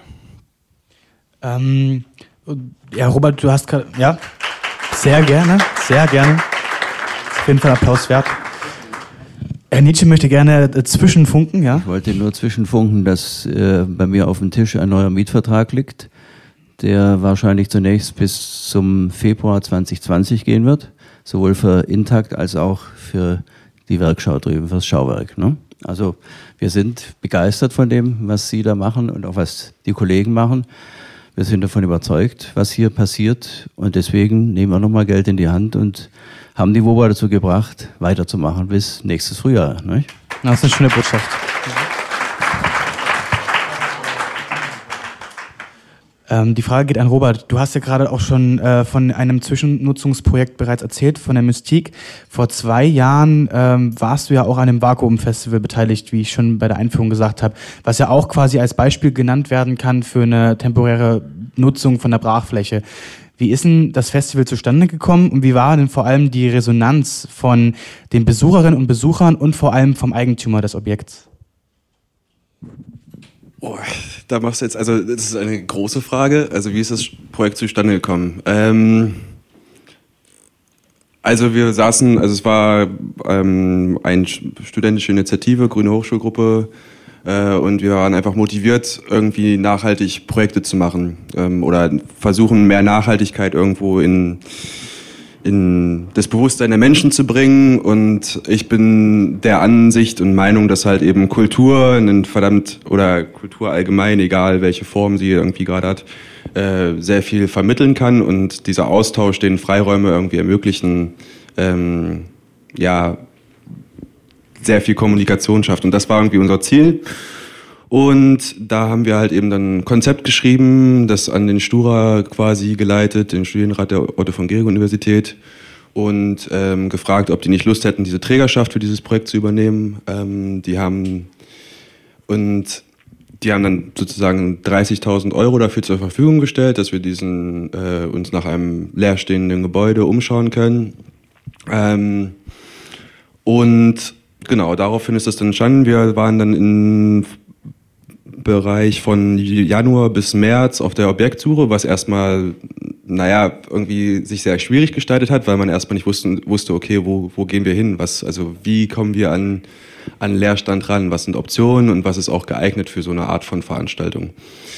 Ähm, kannst du nochmal die, die Frage genauer, also, also ja, ähm, wie die Kooperation oder die Nutzung zustande kam letztendlich. Die Nutzung zustande kam. Ähm, die Nutzung kam dann letztendlich halt über einen Privatvermieter. Ähm wie habt ihr den gefunden? Weil das ist ja die wichtige Frage. Vielleicht sieht man auf der Straße den Leerstand, aber wie kommt man äh, zur Erkenntnis, wem das Gebäude gehört oder die Immobilie? Ähm, tatsächlich war das halt einfach bloß über einen alten Freund. Also halt nicht, dass wir jetzt irgendwie eine zentrale Anlaufstelle hatten, die dann gesagt hat, okay, gut, hier und da könnt ihr hingehen und das wäre jetzt eure Option, um dieses Projekt in der Form umzusetzen, sondern lief halt irgendwie dann, okay, der und der kannte den und der und der kannte den und dann hat man sich mal getroffen und geguckt, wie es funktioniert und ob es funktioniert. Ähm, ja, aber das war ein auch ganz schön langer Kampf. Also wir hatten zum Beispiel auch von der Universität, das alte, die Halle, die unten am Wissenschaftshafen ist, die ein Lagerraum war im Blick, die war dann baulich nicht äh, machbar. Wir hatten auch überlegt, das alte Mystikgelände wieder zu beleben. Da war dann ein Privatinvestor, der wollte 10.000 Euro alleine Miete haben für zwei Monate. Ähm, und all solche Geschichten. Und es ist halt eben so dieses, dieses Problem, okay, wie kommt man an diese Flächen ran? Das ist erst, glaube ich, sehr schwierig. Und das, da fehlt, denke ich, hier strukturell in Magdeburg einfach was, was halt, oder was jetzt ja irgendwie hier scheinbar geplant ist mit der vermittelnden Person. Ähm, und das war einfach damals nicht existent. Und dann auch quasi unter den verschiedenen Behörden sozusagen einfach die Kommunikation zu schaffen, was ist das Ziel? Und es war ja quasi, unser Ziel war ja einen unkommerziellen Freiraum zu schaffen, an dem äh, auf der einen Seite sich irgendwo Raum für politische Debatten gegeben wird, äh, für Kunst, für Musik, für Kultur in verschiedenster Form. Und ähm, da war gefühlt zumindest irgendwie, wenn man mit den offiziellen Behörden, Menschen ähm, geredet hat, einfach auch gar kein Verständnis da. Warum, also warum ist das denn wichtig? Und das geht dann auch irgendwo in den Punkt, mh, den ich bei ihrer Konzeption leider nicht ganz verstehen kann. Also sie argumentieren viel mit äh, Shopping 4.0 und ähm, das sind alles sehr, sehr und äh, Verbesserung der Aufenthaltsqualität, das sind alles sehr, äh, ja, vielleicht durchdachte Konzepte, aber ich denke, dass man mit, diesem, mit dieser kommerziellen Nutzung von Gewerbeflächen gar nicht ja diese gesellschaftlichen Probleme, die es irgendwie ja irgendwie existieren und die ja auch Leerstand zur Folge hat, irgendwie damit angeht. Also ich meine, ich, ähm, wir haben ja halt irgendwie schon, das sieht man ja auch an Wahlergebnissen, einfach auch viel AfD einfach hier gewohnt, wo ein, äh, wo ein Unmut da ist, wo einfach soziale Differenzen in den Schichten ist. Und da, da sind einfach Freiräume und unkommerzielle Räume einfach ein super guter Ansatz, um Vernetzung irgendwo stattfinden zu lassen. Und ich denke nicht, dass das dann hilft, halt irgendwie dann neue Shoppingzentren aufzumachen oder nur Händler und Händlerinnen zu fördern, sondern halt eben auch zu sagen, okay, man vertraut den Menschen ähm, und man lässt halt eben diesen Raum, wie zum Beispiel ein Schauwerk, halt eben mal für Kunst offen und nicht für Konsum.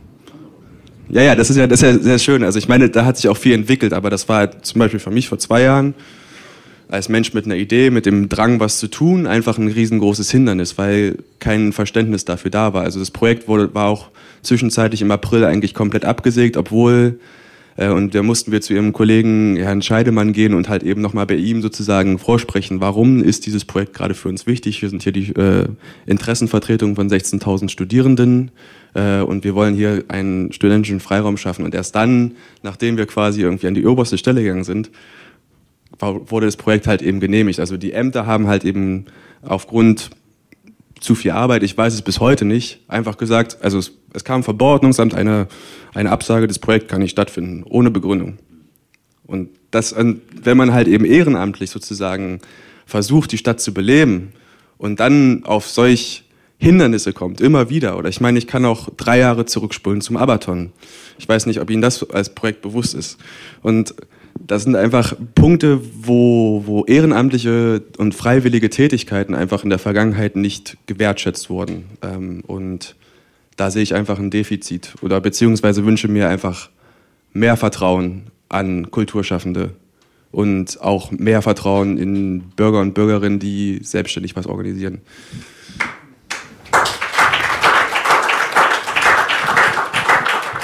Herr Nietzsche, Sie wollten darauf antworten. Also wir haben ja ein bisschen gelernt. Ne? Sonst säßen wir nicht hier. Ähm, klar, die Stadt hatte in der letzten Zeit einen Fokus vielleicht woanders drauf gerichtet. Das ist vollkommen richtig. Aber jetzt ähm, sehen wir natürlich schon, dass eine Innenstadt oder ein, ein, ein Stadtteilzentrum, da wo Leben sein soll, eben nicht nur aus Shopping besteht. Ja, das ist klar. Da hat bei uns schon auch ein gewisser Bewusstseinswandel stattgefunden, wie in der Gesellschaft überhaupt. Aber äh, da muss ich schon ganz deutlich machen, für mich ist schon der Ansatz, ich bin der Wirtschaftsförderer, der Ansatz schon, dass in eine Innenstadt oder ein Stadtteilzentrum wirklich von Handel und Wandel lebt. Äh, das ist für mich schon der Kern. Also ich möchte, dass es den Einzelhändlern und den großen Shopping Malls hier gut geht und dass sie gute Geschäfte machen. Ja. Aber das heißt nicht, dass es nur das gibt. Ja. Ich weiß ganz genau, äh, dass wir äh, für kulturelle Angebote, für diese Aufenthaltsqualität äh, auch mehr Kreativität einsetzen müssen, dass wir das gar nicht planen können, was da alles gewünscht wird. Und deswegen fördern wir ja auch so Initiativen wie diese hier und andere, äh, weil wir da auf Gedanken kommen, auf Ideen kommen, auf die wir vorher selber gar nicht gekommen wären und kein Planer der Welt gekommen wäre mit noch so viel Mitteleinsatz. Oder um konkret zu werden, mir schwebt schon vor, dass wir aus dem ein oder anderen äh, Leerstandsprojekt nicht ein Zwischenraumprojekt machen, sondern ein dauerhaftes Projekt. Ich kann mir also konkret vorstellen, wenn wir schon jetzt mal bei den beiden Geschäften sind, dass eins von den beiden, vielleicht kann, können sich Uni und Hochschulen die Initiativen zusammentun, dass wir mit der WOBA reden und eins wirklich dauerhaft jetzt für solche Zwecke nutzen. Ich habe auch übrigens Interesse daran, dass die beiden Hochschulen in, in der Stadt sichtbarer werden. Ja? Ich meine, die, die sind Gott sei Dank durch die vielen jungen Studentinnen und Studenten auch sehr sichtbar, aber natürlich auch mit dem, was sie tun. Ähm, das ist auch ein Ziel. Also mit anderen Worten, äh, dieses Element wird mit Sicherheit stärker äh, Bedeutung haben in der Stadt. Dafür wird die Stadtplanung sorgen, wird dieser von mir vorhin zitierte Rahmenplan sorgen. Ähm, auf, äh, auf den wir maßgeblich natürlich von der Wirtschaftsförderung her Einfluss nehmen und auch von der Kulturförderung. Nur eins äh, geht wirklich nicht, das will ich nochmal klarstellen, dass wir sagen, eine Innenstadt oder ein solches Teil, äh, Teilortzentrum besteht jetzt nur aus kulturellen Angeboten und nur aus Wohlfühlatmosphäre. Das funktioniert nicht. Ähm, Herr Ley, wir haben Sie jetzt ein bisschen aus der Diskussion äh, ausgeschlossen. Ich möchte Sie gerne wieder reinholen. Und zwar, Sie fragen, äh, wie sich denn die IG Innenstadt zum Thema Zwischennutzungen äh, von leer, leerstehenden Gewerbeflächen ähm, positioniert. Und ja, ob Sie der Meinung sind, dass diese vielleicht die Attraktivität der Innenstadt steigern könnten. Ja, also da brauchen Sie mich nicht katholisch machen, da bin ich vollkommen bei Ihnen. Ähm, natürlich ist, das sage ich jetzt ja, oder die haben es ja alle schon gesagt, Leerstand eine, eine unschöne Situation. Und wir müssen natürlich gemeinsam alles dafür tun, damit sich der möglichst gering hält. Aber der Herr Nietzsche hat insofern recht, wir müssen für Dinge, die wir hier tun, hier in dieser Stelle, vorher das Geld woanders verdienen. Das ist klar. Ne? Wenn, wenn hier, sage ich mal, in Anführungsstrichen so eine Schenkung stattfindet, weil wir das wollen, weil es auch gut ist, muss jemand anders das Geld verdienen. Die Stadt muss Steuern einnehmen. Das heißt, die werden über Gewerbesteuern generiert, über Umsätze und dergleichen. Also die Mischung ist hier wichtig. Einmal die Mischung zwischen jung und alt ich sag mal, ich war immer froh, wenn ich einen jüngeren Kollegen hatte. Warum? Weil ich musste den hinten an der Jacke festhalten, damit er keinen Blödsinn macht und er hat aufgepasst, dass ich nicht einschlafe. Das heißt, Sie müssen, Sie müssen diese Mischung müssen Sie auch in der Stadt haben. Und leider haben wir hier eine Überalterung. Ne, wir sind ja an jungen Leuten relativ gering und Durchschnittsalter liegt, glaube ich, bei 52 Jahren. Das ist relativ hoch. Ähm, die jungen Leute, die hier sind, die müssen etwas kecker werden und auch mehr fordern. Wenn Sie sagen, Sie kriegen hier Ihre Ökobekleidung nicht oder nachhaltige Bekleidung nicht, in wie vielen Geschäften haben Sie denn gefragt und sind wieder gegangen? Nein, ich sage das jetzt mal provokant, weil wenn Sie der 25. sind, der danach fragt, dann sagt sich irgendwann der, na, hallo, irgendwas stimmt mit meinem Sortiment nicht. Ich sage Ihnen mal ein Beispiel, das war 2003. Da war ich hier drüben noch Geschäftsführer, da haben wir unten Öko-Eier die kamen hier aus, aus, aus dem Umland. Der Bauernhof hatte Hühner, die liefen da wirklich auf der Wiese rum mit Kamera, konnten sie sehen, Fernsehen, da laufen sie. Die kosteten aber nicht 20 Cent, die kosten halt 35 Cent. Nicht zu verkaufen. Alle regen sich auf, wie die Hühner in dieser Kiste sitzen und das Ei hinten rausläuft und die Abrollspuren, die werden gekauft, weil sie billig sind, aber über die Bilder regen sie sich auf. Das heißt, die, sie müssen als Jugend auch Druck ausüben, auf die ältere Generation. Und was Druck bewirkt, das sehen wir ja gerade aktuell, was das bewegt, was das Druck. Äh, der muss vernünftig sein, Ton macht die Musik, das ist klar. Aber auf einmal sagen die, oh, wir machen was falsch. Oder Frau Karrenbauer hat es vielleicht noch gar nicht gemerkt. Äh, aber irgendwie kommen sie ans Nachdenken. Und das ist das Entscheidende, auch in so einer Stadt. Und wir haben hier 16.000, haben Sie gerade gesagt, Studenten. Was das für ein Potenzial ist. 19 sogar. Das ist ein Riesenpotenzial, aber Sie müssen mit dem, was Sie wollen, auch den nötigen Druck ausüben. Und äh, ich kann mir vorstellen, wenn es Leerstände gibt, und da bin ich wieder bei der Stadt, leider muss die immer in Vorleistung gehen zunächst erstmal, ich würde auch einen Wettbewerb machen und sagen, ich habe hier drei Läden, liebe Uni, mach uns doch mal Vorschläge, wir haben eine Jury und wählen die, die, den erfolgsversprechenden, das äh, Konzept des Erfolgsversprechendsten aus.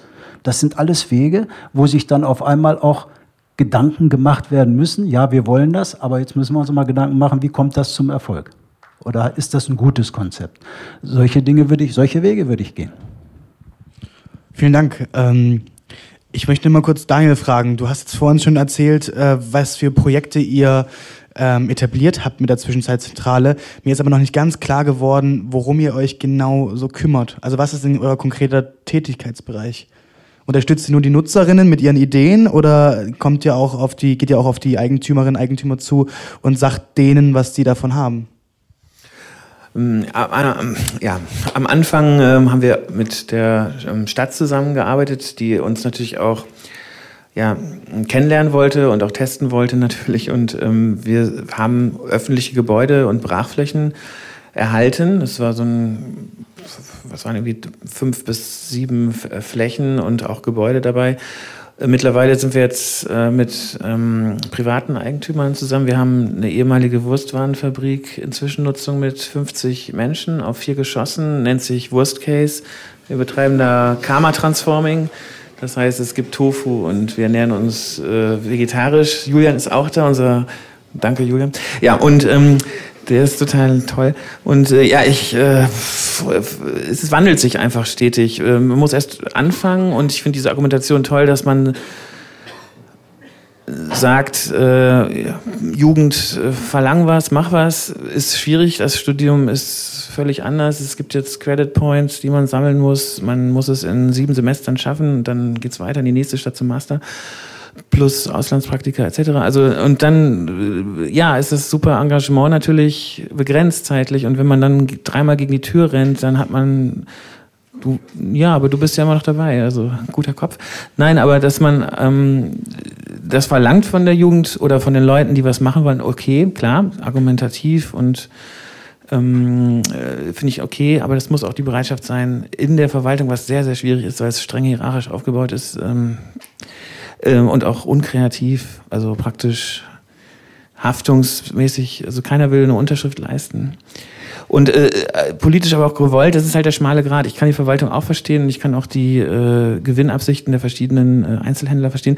Aber die Mischung, das war jetzt Tenor, glaube ich, bei allen äh, wird es wohl sein in der Innenstadt. Also früher war Shopping on the top, dann ging es auf die Wiese und jetzt äh, wollen wir aber auch Wohnen und Shopping verbinden aber nicht das äh, herkömmliche, sondern halt das ähm, man halt mal überlegt, wie ist denn der Konsum? Muss ich jetzt jeden Tag was ja, einkaufen? Und ähm, ich, was ich mich ein bisschen jetzt in dieser Diskussion halt, äh, oder was ich mich ein bisschen verwundert, ist natürlich äh, der gewerbliche Leerstand, klar.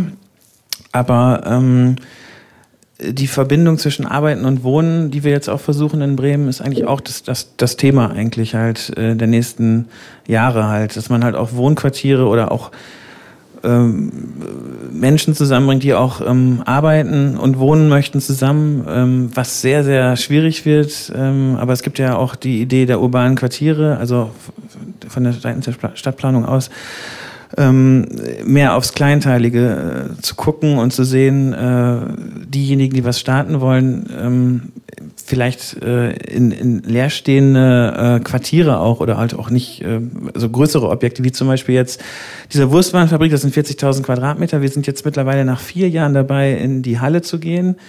Äh, das hat vier Jahre gedauert, ist ähm, Wahnsinn. Und ähm, dieses Projekt äh, war anfangs auf zwei Jahre begrenzt. Äh, in dieser Zwischenzeit sind viele Leute wieder ausgezogen, wieder eingezogen, aber das ist auch die Idee halt, dass man halt nicht den drei bis fünf Jahres Pachtvertrag unterschreibt und dann möglich in eine Privatinsolvenz sieben Jahre lang dann die äh, Gelder abbezahlt, sondern halt, dass man halt einen Möglichkeitsraum schafft, äh, um ungewöhnliche Ideen, die bei jedem Wirtschaftsprüfer oder jedem Kreditgeber halt so, was wollen Sie machen? Sie wollen Ziergarnelen züchten im Keller.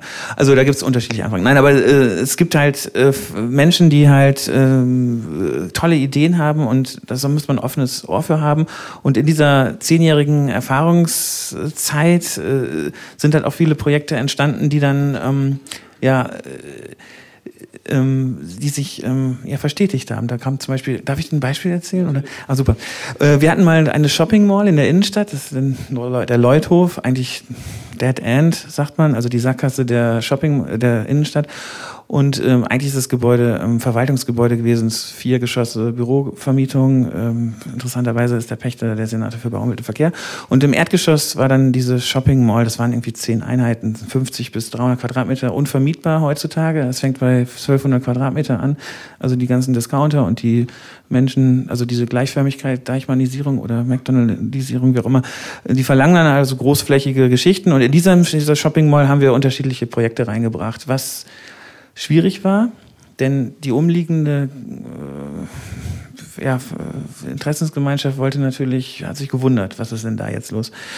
Und ähm, aus diesem anfänglichen Testraum sind viele Leute dann dort rein und das Theater hat diesen Laden, äh, das Nun kennengelernt und die haben dann beim Theaterintendanten gesagt, wir wollen diesen Menschen, also Herrn Leon, äh, bei uns äh, als äh, Kaffee, äh, also als, als, als Eingang fürs Theater haben. Und daraus ist dann halt aus dieser anfänglichen Zwischennutzung ähm, ist er dann von der Shopping Mall in der Innenstadt äh, ins Theater Bremen gezogen und betreibt jetzt auf 500 Quadratmetern das Empfang, den Empfang und das Café. Und sein Vater ist äh, Kaffeebauer aus Guatemala. Es gibt dort äh, familiären Kaffee. Und diese Mischung einfach dieser ungewöhnlichen äh, Identitäten und der, die, der Ideen, ähm, beziehungsweise die Bereitschaft der Dramaturginnen und Schauspielerinnen, die gesagt haben, wir wollen den Menschen haben, das fehlt uns. Und das war auch so ein Timing halt. ist nur ein Projekt, äh, das dann wieder äh, völlig anders aufgeploppt ist. Ähm, wir haben auch äh, Recycling, ähm, Wedderbrook, äh, Friesisch für Wiedergebrauchen. Und das Wedderbrook war auch in dieser Shopping Mall. Also alles völlig abstruse Ideen, so die völlig abseits des normalen Shoppings waren aber eigentlich ähm, wichtig sind. Ähm, die sind jetzt, haben anfänglich, äh, wollten einen Laden kaufen in der, in der Neustadt, haben nichts bekommen und dann haben wir in ein Jahr diesen, diese Shopping Mall anbieten können und die haben dreimal nachgefragt, was habt ihr? Ihr habt eine Shopping Mall in der Innenstadt, seid ihr verrückt? Ja, und äh, haben sofort zugeschlagen und haben in dieser Testweise dann feststellen können, dass Leute dann aus verschiedenen Städten dann nach Bremen gefahren sind, um die Leute dort kennenzulernen. Die sind ähm, Designer und Grafiker, sind vier äh, Menschen, die dann äh, aus diesem Wetterbruck jetzt eine 200 Quadratmeter ähm, Geschichte gezogen sind, auch im, im Leerstand und haben das jetzt in Laden können davon leben. Aber anfänglich keine Bank, kein Mensch hat denen vertraut. Was sie wollen, Sperrmüll, Müll, Möbel irgendwie aufpolieren und was, also so äh, Upcycling, was ist das denn? Und diese neuen Ideen sind aber total wichtig und es gibt eine rege Nachfrage. Also es gibt ja auch verschiedene Menschen und äh, die Jüngeren sind kritisch und sehen sich um, was mache ich denn hier überhaupt? Also wie kann ich leben, was kann ich tun? Muss ich jetzt so Poco-Domäne fahren oder fahre ich zu Ikea oder, ne, oder gehe ich zu Wetterbrook. Und äh, dieses Angebot ist dann halt da gewesen und leider, oder auch, was heißt leider, diese Shopping Mall ähm, äh, war im städtischen Besitz und das, deswegen konnte man das halt machen. Es gab halt den, nicht den, den Druck, eigentlich sollte das Gebäude abgerissen werden und ein neues Shopping Center zu bauen. Jetzt hat es eine Eigentümergemeinschaft aus München, die in Dresden auch schon so eine tolle Gated Community Geschichte, Denkmal neu, heißt das Ganze auch noch, äh, plant und man kann dort jetzt drin wohnen und leben und muss gar nicht raus in die Innenstadt, obwohl man in der Innenstadt lebt. Also das verstehe ich nicht unter Wohnen und Arbeiten in der Innenstadt, aber das ist natürlich auch eine Entwicklung, die man auch äh, sieht jetzt bei uns in Bremen. Ähm, ja, du wolltest die Frage, wie war das schon? Ist das schlimm? Äh, ich rede so viel. Es, die Frage war, ja. was eigentlich euer äh, genauer Tätigkeitsbereich also, ganz Tätigkeit. Wir vermitteln, wir sind Intermediäre. Das heißt, wir vermitteln zwischen, also ich bin eher so der verrückte Part. Mhm. Herr Hasemann ist abgehauen. Ähm, das ist der seriöse Part. Dem ist es hier zu verrückt, glaube ich. Und ähm, wir versuchen halt Eigentümer und Akteurinnen und Akteurinnen zusammenzubringen, für Projekte zu starten im Zusammenhang mit der Stadt. Und die Stadt hat einen ganz klaren Auftrag. Aber das Spannende ist, dass, dass die Stadt uns, oder eigentlich auch ganz toll, dass sie ressortübergreifend arbeiten, zusammenarbeiten müssen. Das heißt, die Senatorin für Finanzen, der Senator für Bau, Umwelt, Verkehr, der Senator für Wirtschaft, haben ganz, ganz unterschiedliche Erwartungen, müssen sich aber zusammentun. Das tun sie auch alle vier Wochen. Wir haben eine Arbeitsgruppe, wo wir dann halt auch die Ziele gemeinsam erarbeiten und die Wünsche und, ähm, und das ist sehr, sehr spannend am Anfang gewesen, das zusammenzukriegen. Denn ressortübergreifendes Arbeiten in der Verwaltung ist äh, plus den, die politischen Schattierungen da eine Zielrichtung zu, also überhaupt ein eigenes oder gemeinsames Ziel zu finden, ist sehr, sehr schwierig, auch heute noch. Und ähm, das ist das Spannende eigentlich halt, wenn es eigentlich ähm, ein Auftrag ist der Stadt, aber dann die Umsetzung dann auch an den verschiedenen Ressorts dann nicht zerbröckelt, sondern eher, dass man eine Zusammenkunft äh, oder eine Absprache halt findet und auch ein Vertrauen hat. Also da sitzen auch ganz tolle Leute in der Verwaltung, muss ich auch in Schutz nehmen, die dann auch das verstehen und auch in ihrem eigenen Verwaltungsbetrieb dann übersetzen können. Und äh, daran mangelt es auch, aber das hat was mit äh, Ausbildung in der Verwaltung zu tun. Das ist ein langes Thema. Wie sieht denn das aus, Herr Nietzsche, in der Stadtverwaltung? Arbeiten die Ressorts grundsätzlich gut zusammen oder gibt es da eher klare Trennlinien? Also äh, erstens mal sind wir durchaus in der Lage, etwas zu unterschreiben. Wenn ich das gewusst hätte, dann hätte ich die beiden Mietverträge mitgebracht und hier vor Ihnen unterschrieben. Äh, das aber nur so nebenbei.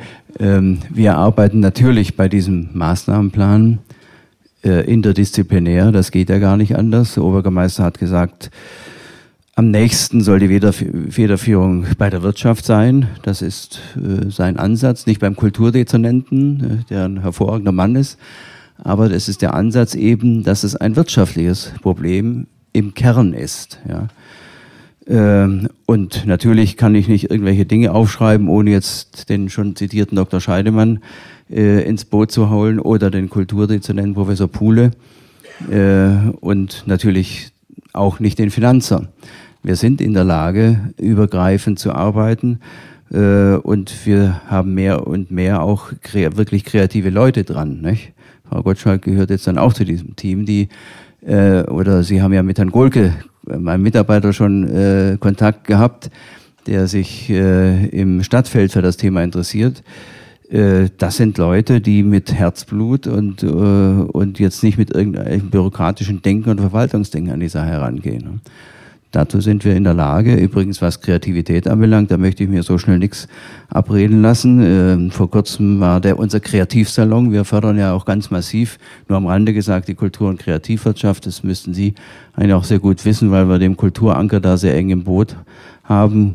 Kulturanker kennen Sie nicht? Doch. Also doch, ich war beteiligt bei den Projekten, aber mehr damals als Helfer okay, als ja, ja, okay, Mensch. Ja. Aber äh, da, die sind da äh, sind meine wichtigsten Akteure in diesem Feld, um die Kreativ- und Kulturwirtschaft in der Stadt voranzubringen. Gehen auf die Leipziger Buchmesse. So, jetzt will ich aber keine Stories hier erzählen. Das soll aber nur zeigen, dass ich gerade die Kreativ- und Kulturwirtschaft fest im Blick habe, weil ich genau auf dieses Element der Kreativität und des Andersdenkens, des Querdenkens ähm, äh, setze, weil nur das uns voranbringt. Davon bin ich überzeugt. Was sind denn die konkreten Mehrwerte, Herr Nietzsche, für, äh, bei Zwischennutzungen aus Ihrer, äh, nach Ihrer Ansicht? Na, wir haben einen äh, Aspekt noch gar nicht diskutiert. Mir schwebt natürlich schon auch vor, dass äh, solche Leerstände unter Umständen auch für Start-ups genutzt werden können.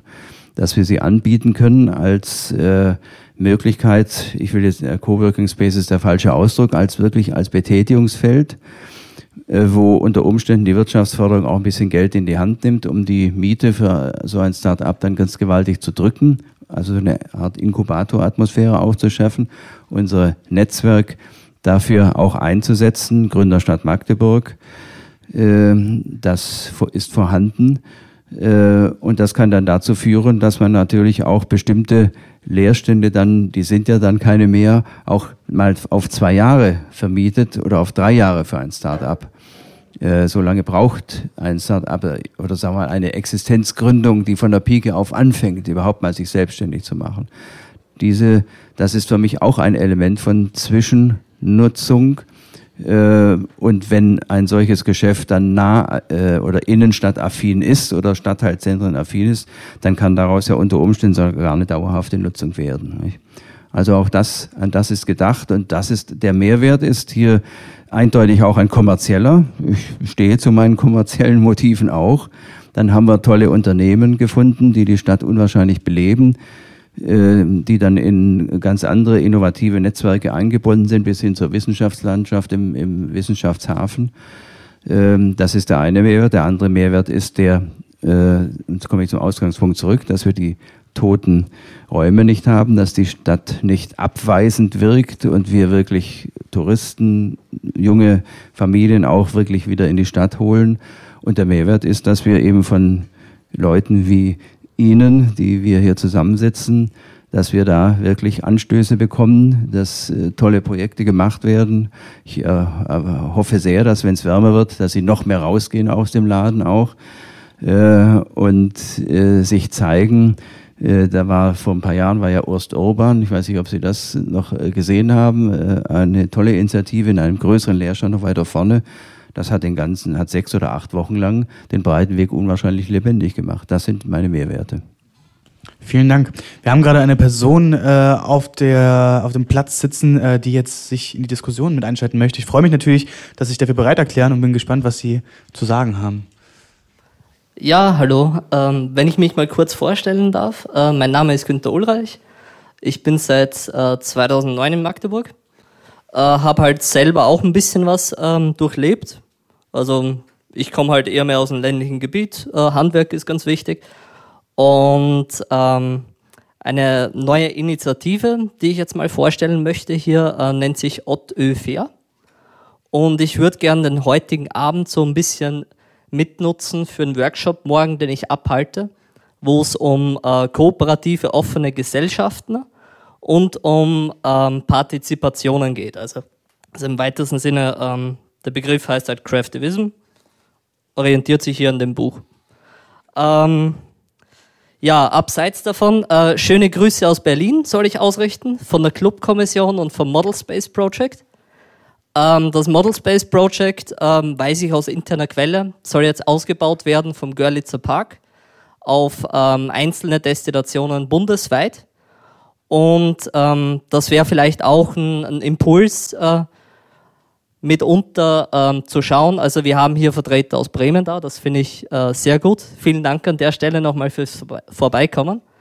Ähm, also was, was auf jeden Fall notwendig ist in, in Magdeburg aus meiner Sicht, wäre halt so, ähm, ja, ich sag mal, eine, eine widerspenstige äh, neue Riege an jungen Menschen, die sich halt auf eine herzliche und kooperative Art und Weise einbringen.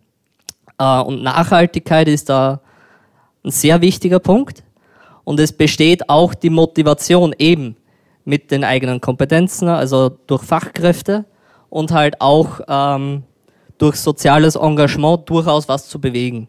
Und ähm, das, was ich halt persönlich aus meiner Heimatregion kenne, also in dem Ort, wo ich aufgewachsen bin, gab es äh, einen Bahnhof. Der ist 86 stillgelegt worden oder 85 schon. Und ähm, ich bin da halt so, so mit 16 Jahren in diesen Eisenbahnreaktivierungsverein reingekommen. Und das war dann halt auch ein ziemlich mühseliger Prozess, halt auch ähm, einen kompletten Bahnhof wieder zu äh, restaurieren, äh, Strecke, Strecken halt mal frei zu schneiden und halt dann irgendwann auch mal ein bisschen was Touristisches und Leben mit reinzubringen. Und ähm, eine Idee, die man vielleicht morgen im Rahmen des Workshops äh, im Praxisteil äh, mit besprechen könnte, ist, dass wir schauen vielleicht, ähm, in Magdeburg haben wir viel Leerstand, auch von Bahnhöfen. Ob es nicht Möglichkeiten und Wege geben würde, im, im Sinne von äh, Kultur- und Kreativprojekten, wie es im Schauwerk oder auch im Intakt äh, passiert oder halt auch ähm, über äh, Mystik und die ähm, die, die eher institutionellen Sachen. Also für mich ist halt Kulturanker in erster Linie etwas, was, was eher ähm, top-down ist. Also das braucht es natürlich. Ähm, was ich mir wünschen würde, ist halt eher mehr so dieses ähm, äh, Bottom-up-Prinzip von Kollektiven und halt einfach den Mut, äh, in den Dialog zu gehen und halt den Lernraum, den es gibt, nachhaltig aufzuwerten und wenn die Zeit reif ist, Sie haben ja auch Startup-Kultur angesprochen, dann in etwas Besseres zu überführen. Vielen Dank an der Stelle. Vielen Dank Ihnen. Ähm, da möchte ich mal fragen, ähm, Herr Ulreich hat gerade über Bahnhöfe geredet, die sind ja aber nicht im städtischen Besitz, sondern im Besitz der Deutschen Bahn letztendlich. Ähm, sieht denn das Leerstandsmanagement auch vor, dass man Kulturakteurinnen, Akteure mit solchen privaten Eigentümerinnen und Eigentümern von solchen Objekten zusammenbringt? Ja, ja, das haben wir ja, hat äh, Wolf Leier von Anfang an gesagt, das ist auch Aufgabe weil eben die Privaten sich da natürlich nicht ganz so einfach tun wie jetzt eine städtische Wohnungsbaugesellschaft, die halt dann die starke Stadt als 100-prozentigen Gesellschafter im Hintergrund hat. Aber wir haben auch Genossenschaften. Die Genossenschaften sind überhaupt nicht städtisch, sie sind eine genossenschaftliche Struktur, wie der Name schon sagt. Sie sind privat, äh, die sind hier auch sehr stark als Vermieter vertreten. Und dann gibt es natürlich die Kategorie von äh, Eigentümern, ja, die in die Stadt gekommen sind, äh, um hier Immobiliengeschäfte zu machen. Da haben wir übrigens lange Zeit da drüben schräg gegenüber so einen Würfel gehabt. Äh, die Woba hatte dann zum Schluss äh, Verkleidung, Werbungsverkleidung davor gemacht, weil das Ding so hässlich war. Das hat die Woba auch von einem solchen Eigentümer erworben nach langer Zeit, der damit einfach Geld verdienen wollte. Der hat es lange nicht rausgerückt und hat gesagt, nein, ich warte bessere Zeiten ab und dann ist das dreimal so viel wert, äh, wie ich es eingekauft habe. Gott sei Dank hat er gemerkt, es geht doch nicht so schnell voran. Und jetzt hat die Stadt gehandelt, die Wobau nämlich, und das Ding gekauft und macht auch was da draus. Ne? Also mit solchen Eigentümern haben wir es auch zu tun. Und ich habe gerade ein Beispiel genannt, wie man auch damit mit solchen Eigentümern auch gut äh, zu Werke geht. Und mit anderen müssen wir halt auch dann ins Gespräch kommen und genau das tun, was schon gesagt worden ist, dass wir da halt auch Anreize schaffen, wirtschaftsförderliche Anreize, mit einem Leerstand produktiv umzugehen und nicht zu warten, bis bessere Zeiten kommen und äh, die gewünschten Mieten oder gar noch höhere erreicht werden können. Da setze ich sehr drauf. Ja. Vor allem auch wichtig natürlich unter Be äh, Einbezugnahme der Kulturakteurinnen und Kulturakteure. Ja, äh, klar. Also wenn jetzt äh, für einen, zum Beispiel der Neustädter Bahnhof, vielleicht haben Sie, haben Sie den vorhin gemeint, aber der Neustädter Bahnhof ist äh, inzwischen gar nicht mehr im Besitz der Bahn, wenn ich mich nicht sehr täusche. Äh, die Stadt kann das Umfeld herrichten, macht das auch, hat das auch vor, aber ähm, der Investor selbst, der Eigentümer, sei es jetzt die Bahn oder jemand anders, ich glaube, es ist jemand anders, äh, möchte natürlich auch bestimmte Interessen damit verfolgen. Und äh, da kann die Stadt natürlich dann schon in die Verhandlungen eintreten und moderieren, äh, Verbindungen herstellen zwischen möglichen, zwischen kulturellen Nutzern. Äh, aber dass die Stadt jetzt aus solchen Leerständen eine Kultureinrichtung, eine städtische Kultureinrichtung macht, das ist nicht zu erwarten. Ähm, die Frage geht an Sophia und Robert. Ähm, das Leerstandsmanagement als Maßnahme der Stadt wurde jetzt eben schon öfter genannt. Ähm, wäre das für euch auf jeden Fall schon mal ein, ein Mehrwert oder seht ihr noch andere Hindernisse in Bezug auf die Nutzung von leerstehenden Brachflächen oder Gebäuden, äh, die noch nicht genannt worden sind? Einfach mal direkt an Sophia, weil sie das Mikro schon in der Hand hat. Ähm, also ich glaube, dass das Leerstandsmanagement auf jeden Fall schon ein total wichtiger Ansatz ist. Und ähm, das ist ja jetzt noch nicht gestartet, das Konzept, wenn ich das richtig verstanden habe. Das heißt, zu der, also da kann ich jetzt gerade noch nicht so viel zu sagen, aber ich glaube, es ist ein ganz wichtiger Ansatz. Ähm, ich glaube, was ganz wichtig ist, ist, dass es halt diese zentrale Anlaufstelle gibt, wo eben Informationen irgendwie gebündelt zur Verfügung gestellt werden. So ähnlich wie dieses How-to-Zwischennutzung auch von der Zwischenzeitzentrale. Also, dass man irgendwie ähm, solche Richtlinien ganz klar vor Augen hat, dass man sich nicht irgendwie durch tausend Sachen durchackern muss, sondern dass man es eben erleichtert bekommt. Ähm, und dann natürlich auch bürokratische Hürden sind, denke ich, immer wieder ein Thema, dass man da irgendwie auch, ich sag mal, in die Hand genommen wird so ein bisschen und äh, Dinge eben vielleicht auch abgebaut werden, vielleicht die Fristen für bestimmte Anmeldungen ein bisschen flexibilisiert werden. Genau, das wären jetzt so die Ideen, wo ich sage, das ist irgendwie ganz wichtig. Also die Leute auch, die Leute haben irgendwie Ideen, aber man muss sie teilweise vielleicht auch ein bisschen abholen. Ja, Robert? Mm, ja, also ich glaube, dieses, also mir ist noch nicht ganz genau klar, was für Aufgaben dieses Leerstandsmanagement übernehmen wird. Ähm, ich glaube, was halt verdammt wichtig ist, dass es halt zum Beispiel auch so Behörden wie das Bauordnungsamt einbezieht und ähm, auch mit Privatinvestoren irgendwie kommuniziert und halt eben guckt, okay, wo sind Potenziale, die halt eben nutzbar sind. Soweit ich weiß, ist jetzt zum Beispiel das in der Sieverstorstraße jetzt wieder viel zu Verkauf und mh, mm, wenn man sich doch diesen Problem, okay, das ist Leerstand und irgendwie seit Jahren liegt es ja komplett brach, dieses Gelände, und es ist wunderschön. Warum wird es nicht irgendwie städtisch genutzt? Und warum gibt es mal nicht die Initiative von der Stadt? Also ich meine, dass vor allem halt eben eine Vernetzung, also eine Vernetzung zwischen Kulturschaffenden und halt eben Motivation, also Anreize gegeben werden. Warum sollte ich jetzt ehrenamtlich zum Beispiel halt irgendwie was auf die Beine stellen? Also ich meine, das Vakuum-Festival war irgendwie bloß möglich, weil ich mir ein Urlaubssemester genommen habe und irgendwie gesagt, okay, mir ist es wichtig, dass das passiert. Und aber das ist halt einfach auch so ein Leerstand ist halt einfach Arbeit und das lässt sich einfach in der Intensität auch manchmal bei solchen Flächen nicht nur ehrenamtlich umsetzen zukünftig. Und ähm, was macht Stadt dafür, dass halt irgendwie könnte Stellen schaffen, man könnte aber auch ähm, ja, also es geht in dieselbe Richtung, Anreize zu schaffen für Kulturschaffende, aber halt eben auch sozusagen die Möglichkeiten das Projekt wirklich umzusetzen und Hürden, die halt irgendwie sozusagen auftreten, halt einfach niedriger zu halten. Ich glaube, das ist auf jeden Fall ein wesentlicher Punkt, den ich mir von so einem Leerstandsmanagement wünschen würde. Ja, also direkt, ja, gerne Applaus natürlich.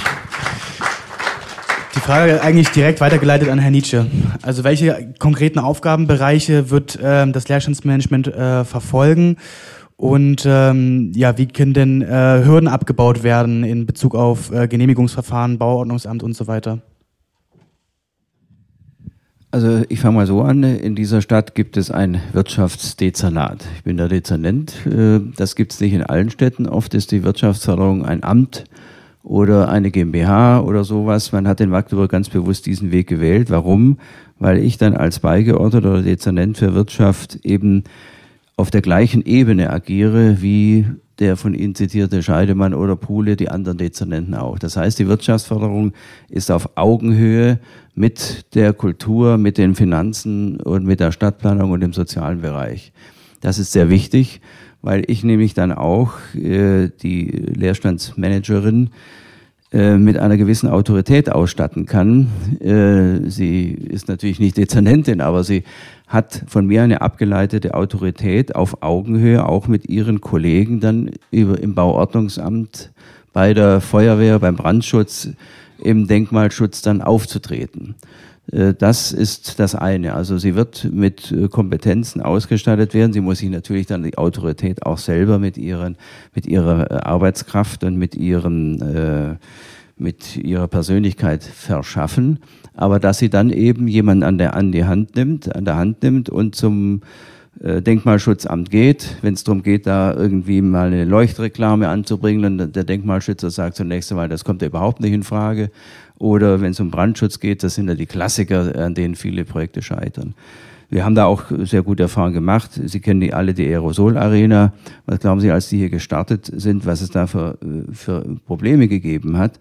äh, in jeder Hinsicht. Äh, der, der Ansprechpartner, das haben die selber gespürt, war die Wirtschaftsförderung, weil wir eben dieses wirtschaftliche Interesse und das Eigeninteresse dann tatsächlich auch äh, im Blick haben. Und äh, in dieser Funktion sehe ich auch die Leerstandsmanagerin.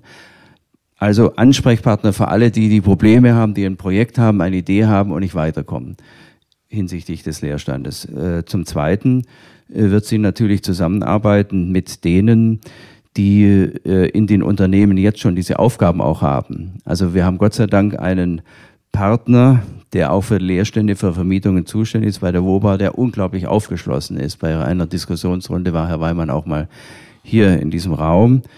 Äh, und die aufzusuchen, mit denen dann ein Netzwerk zu bilden, mit denen zusammenzuarbeiten, dass man sich die Bälle zuspielt, dass beispielsweise eben der WOBA-Manager sagt, Mensch, äh, hier Wirtschaftsdezernat, da habe ich was, da hätte ich was anzubieten oder da brauche ich eure Hilfe. Es kann ja auch so sein, dass die Hilfe darin besteht, dass wir eben einen Interessenten kennen, der ein Ladengeschäft aufmachen will und nichts findet, dass wir dem dann zuführen. Also dieses Netzwerken unter denen, die bei den ganzen Eigentümern als für die Leerstände zuständig sind. Das ist auch eine Funktion. Ja, und dann erwarte ich mir natürlich dann auch wirklich aus dieser Ideenfülle, die wir jetzt haben, was eignet sich Start-ups äh, junge Existenzgründungen, Kulturprojekte. Was ist am besten geeignet, daraus auch so ein kleines Konzept zu entwickeln? Ähm, ja, nochmal auch eine Frage an Robert. Im Vorfeld des Gesprächs oder der Diskussion hast du ähm, mir gesagt, äh, man könnte mehr verwirklichen, wenn andere, andere weniger wollten. Könntest du diese Äußerung vielleicht noch mal ein bisschen ausführen? Das trifft ja eigentlich genau auf das zu, was du gerade schon angesprochen hast. Also bezogen habe ich mich mit diesem recht pauschalen Satz irgendwie auf einfach Auflagen, die sehr, ich denke, von einer konservativen Politik irgendwo gemacht sind. Und natürlich, also natürlich ist da irgendwo immer Sicherheit ein wesentlicher Faktor, der bei Veranstaltungen und Nutzungen definitiv nicht wegfallen darf.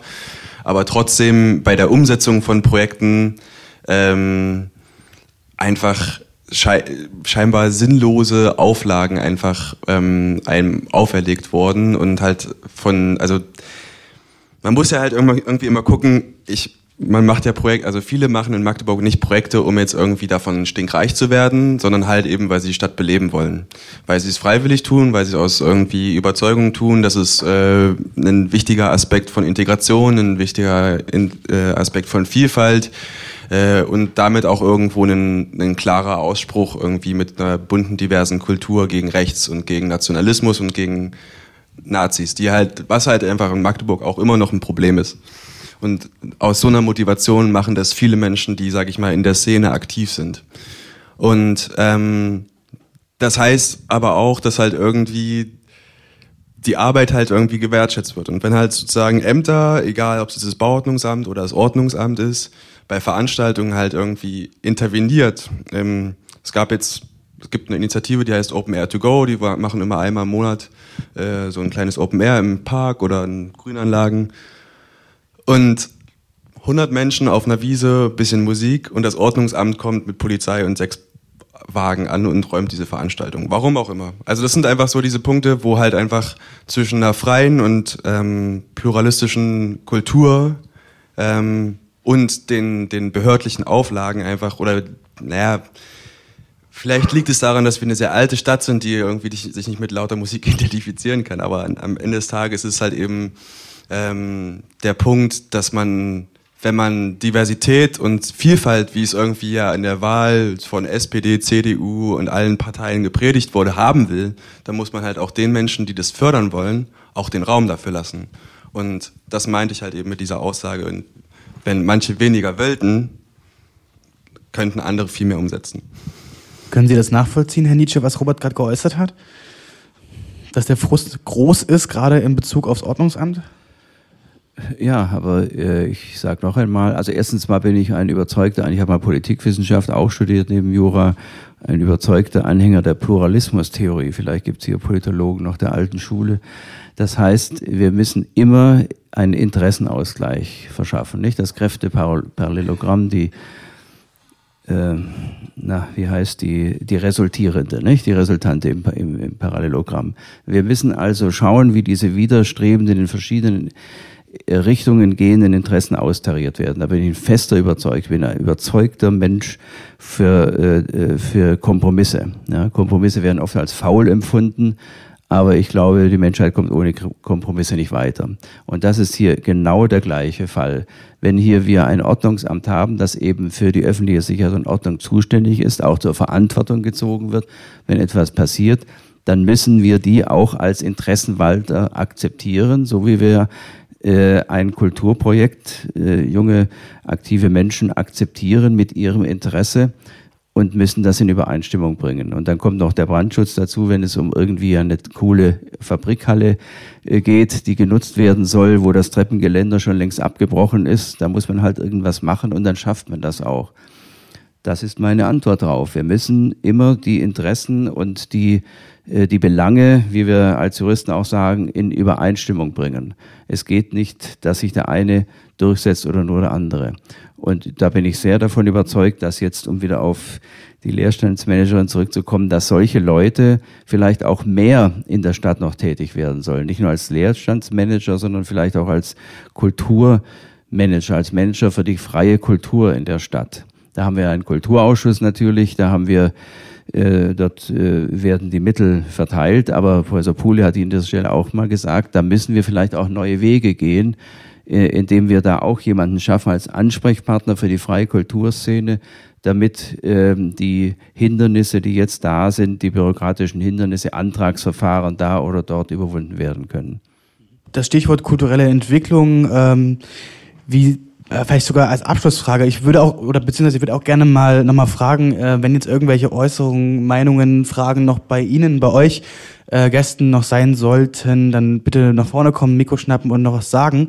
Ansonsten würde ich Robert und Sophia gerne fragen, was ihr euch denn neben, vielleicht auch neben Leerstandsbekämpfung äh, und Zwischennutzungen äh, für die kulturelle Entwicklung oder die Kultur in Magdeburg wünscht. Also ich glaube, es wurde jetzt schon ein paar Mal auf diesen Wertschätzungsaspekt irgendwie hingewiesen und ich glaube, dass das was ganz Wichtiges ist, weil wie gesagt, es gibt viele Menschen, die was machen und viele Menschen, die das auch ehrenamtlich machen.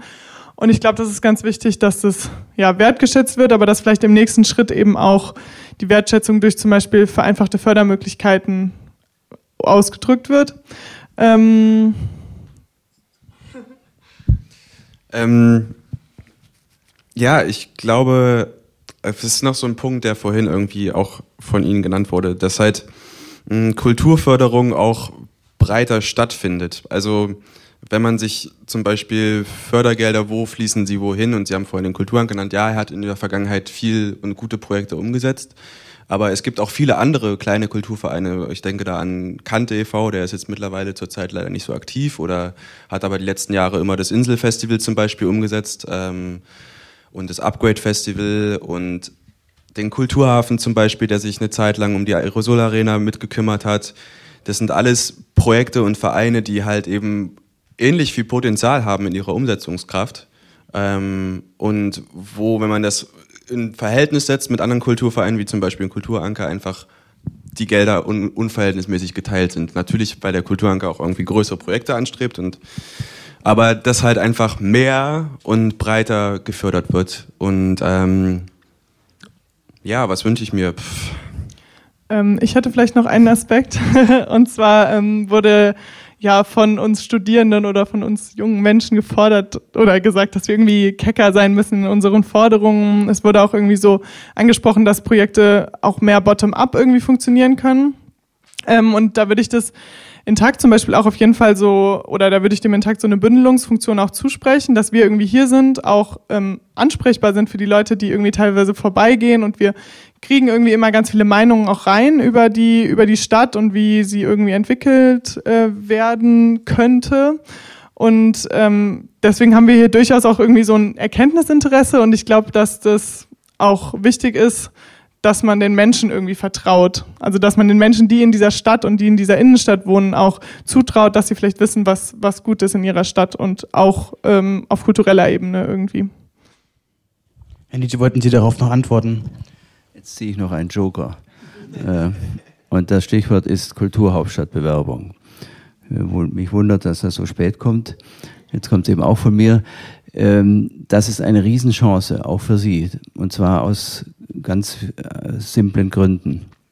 Äh, seit Essen 2010, als Deutschland zum letzten Mal eine Kulturhauptstadt stellte, mit dem ganzen Ruhrgebiet zusammen, spielt die von mir vorhin schon zitierte Kultur- und Kreativwirtschaft und äh, spielt die freie Kulturszene eine riesige Rolle bei der Bewerbung schon. Das haben die Essener damals gezeigt, das war vorher nie so. In anderen Städten, ich will jetzt nicht zu weit zurückgehen, war die Hochkultur, da war die Eröffnung eines neuen Opernhauses oder einer neuen tollen Kunsthalle oder eines äh, riesigen architektonischen Projektes. Das waren die Bringer. Jetzt ist es aber die Kulturszene gewesen ne? und die freie Kulturszene, die Kreativwirtschaft. Das ist jetzt immer noch so. Das heißt, äh, das Bewerbungsbuch, das gerade fleißige Leute aufschreiben aus unserem Kulturhauptstadt Bewerbungsbüro, ein komischer, etwas zu lang geratener Begriff, das wird maßgeblich auch diese Inhalte haben. Das weiß ich, weil wir da teilweise auch ein bisschen zuarbeiten. Und das ist ihre Chance, ja, weil nur dann diese Stadt eine Chance hat, diesen Titel zu bekommen, wenn sie darlegt, wie sie genau mit dieser freien Kulturszene und wie sie mit dieser mit diesen äh, kreativen jungen Leuten umgeht und wie sie die zur Stadtentwicklung einsetzt äh, und zu einer äh, nachhaltigen, ja, ich verwende jetzt bewusst den Begriff nachhaltigen Stadtentwicklung für die nächsten Jahrzehnte. Das ist die Aufgabenstellung, das muss eine Kulturhauptstadt zeigen und nicht, was in Glanz und Gloria hat. Nichts gegen die Dresden, aber die werden mit Sicherheit keine Kulturhauptstadt werden, weil sie es nämlich schon sind. Und wir können aufzeigen, welchen Weg wir haben und mit welchen Mitteln wir diesen Weg erreichen wollen. Und das sind, um es nochmal zu sagen, die freien Kulturschaffenden auch und die Kreativen. Wie sehen denn aber die Mittel aus? Weil letztendlich liegt es ja auch nicht selten am Geld, dass wirklich Sachen umgesetzt werden können oder an der Förderung von kulturellen Projekten. Ist denn im Zuge der Bewerbungsphase Magdeburgs als Kulturhauptstadt ähm, beschlossen worden, dass mehr Geld für die Kultur auch zur Verfügung gestellt werden soll? Also es hat ja jetzt schon in der Phase, in der frühen Phase so Wettbewerbe gegeben und ich weiß nicht wie viel, ich, helfen Sie mir, 20 Projekte oder sowas, 13 wurden da schon gefördert. Das war schon mal erster Hinweis, ein erster Anfang. Äh, und äh, im Moment nimmt die Geld schon mal für die Bewerbungsphase, äh, nimmt die Stadt für die Bewerbungsphase schon ein bisschen Geld in die Hand. wenn wir die erste Etappe erreichen, die Vorauswahl, und das wird im Dezember diesen Jahres, glaube ich, entschieden werden, dann werden wir schon noch mal zulegen müssen. Und dann werden wir, glaube ich, nicht nur mit dem Bewerbungsbuch, sondern auch mit Aktivitäten schon ein bisschen mehr zeigen wollen müssen, denn dann kommt die Kommission auch in die Stadt. Nicht? Und dann können wir, müssen wir zeigen, ob das, was wir aufgeschrieben haben, ob das auch Realität ist und vor allen Dingen die Perspektiven, die wir aufgezeigt haben, ob die dann auch äh, einen Ansatzpunkt haben, ob die Menschen dafür da sind. Ja. Äh, also mit anderen Worten, ja, da wird dann auch mehr Geld in die Hand genommen werden müssen. Und wenn wir es denn werden, dann sowieso erst recht. Ja. Da will ich jetzt aber jetzt nicht die zig Millionen aufzählen, die wir eingeplant haben und wie die alle finanziert werden. Und mit Sicherheit äh, werden wir auch ein großes Projekt verwirklichen wollen. Das verrate ich jetzt auch gar nicht, was das sein wird. Das werden wir sicher tun wollen, aber wir werden hauptsächlich eben da praktisch den Essener Weg, den Kulturhauptstadtweg 2010 auch nochmal weitergehen.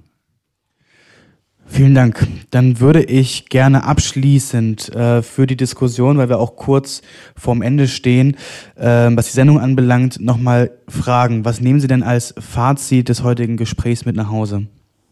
Bei Robert angefangen, weil du das Mikro schon in der Hand hast.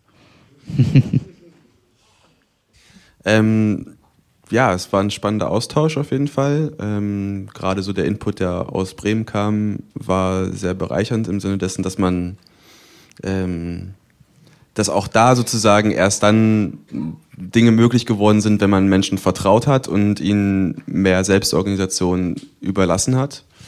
Ähm, ja, und ich hoffe, dass auch irgendwie der Input, der, sage ich mal, jetzt von uns von der studentischen Seite irgendwie bei der städtischen Seite angekommen ist und dass wir in Zukunft kommunikativer und mehr aufeinander zugehen können.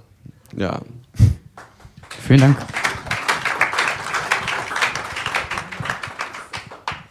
Ja, also ich habe mich auch total über den Austausch gefreut und ich fand es auch schön, dass ich das Gefühl hatte, dass wir eigentlich alle irgendwie in die gleiche Richtung wollen, dass wir gar nicht so weit entfernt voneinander sind. Und ich glaube, es gibt noch total viel Potenzial und ich freue mich irgendwie über alles, was wir hier gerade im Intakt machen. Und ähm, ich freue mich auch total auf das, was wir irgendwie in der Zukunft noch machen können. Und dann freue ich mich natürlich auch auf alles, was in dieser Stadt in die Richtung noch passiert.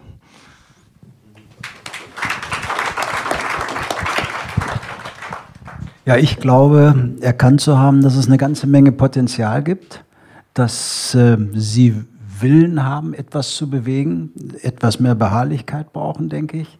Ähm, manchmal ist so zum Schluss so ein bisschen so, klappt nicht. Ich habe schon dreimal gefragt, dann fragen Sie noch dreimal, fünfmal. Ja, äh, Sie, Sie, müssen, Sie müssen, wenn Sie etwas erreichen wollen, auch beharrlich sein. Und die beiden schönen Worte, die gesagt haben, Respekt und Wertschätzung, gilt für alle.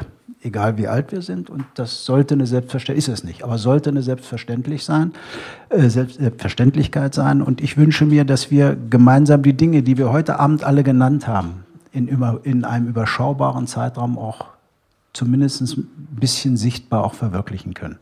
Und dazu, äh, denke ich, äh, haben Sie alles gesagt und Ihre Bereitschaft erklärt. Und wir würden uns freuen, wenn Sie mitmachen, mitziehen und uns ähm, auch mit neuen, frischen Ideen auf neue Wege bringen.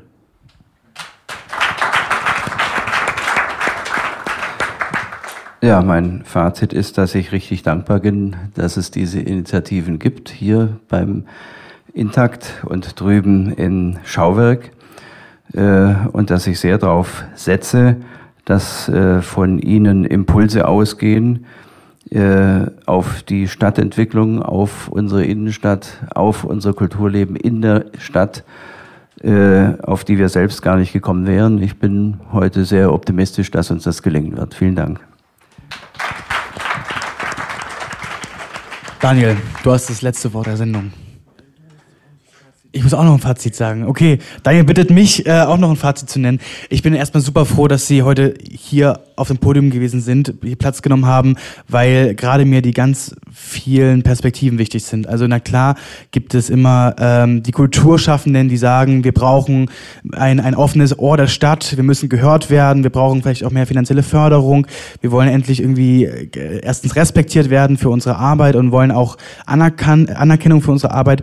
Zeitgleich natürlich aber auch verstehe ich, dass die Stadt natürlich auch sagt, ja, wir müssen hier ähm, aufpassen, dass wir alle Interessen ähm, wirklich äh, berücksichtigen, sowohl von alt als auch jungen Leuten. Wir müssen versuchen, einen Mix an Angeboten zu schaffen, also nicht nur konsumfreie äh, Angebote zu schaffen, sondern auch konsumorientierte, weil sie dazugehören.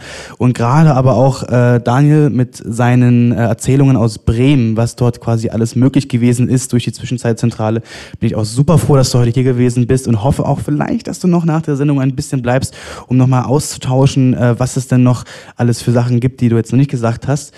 Und ja, ich hoffe auf weitere Podiumsdiskussionen in dem Sinne und hoffe auch auf einen weiteren Austausch in Zukunft abseits von der Sendung.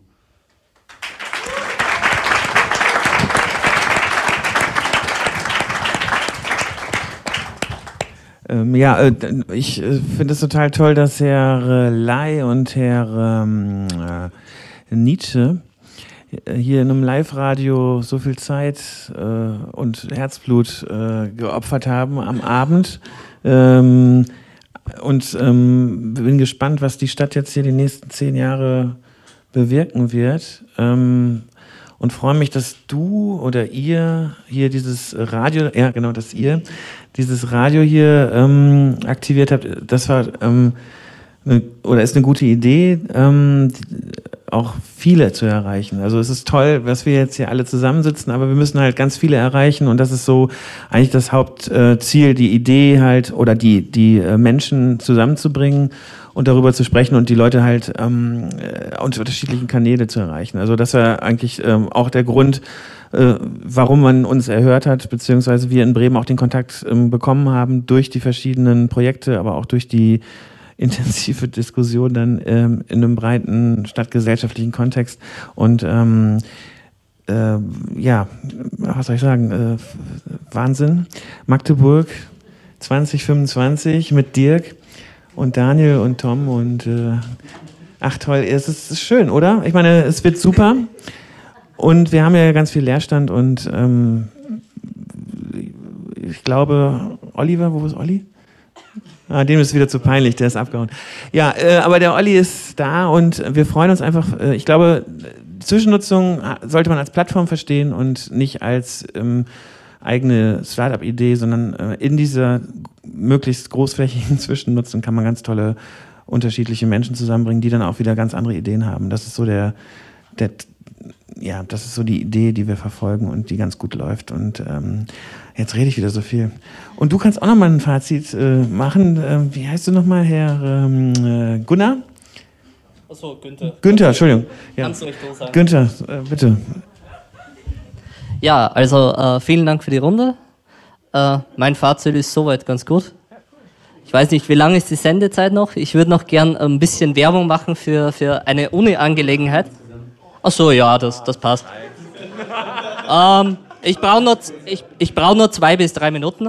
Ähm, ich fand es interessant, dass ähm, äh, Sie, Herr Nietzsche, angesprochen haben, äh, ich glaube, ähm, Sie hatten das vorhin mit Pluralität und äh, Wirtschaft. Ähm, mit dem kann ich konform gehen.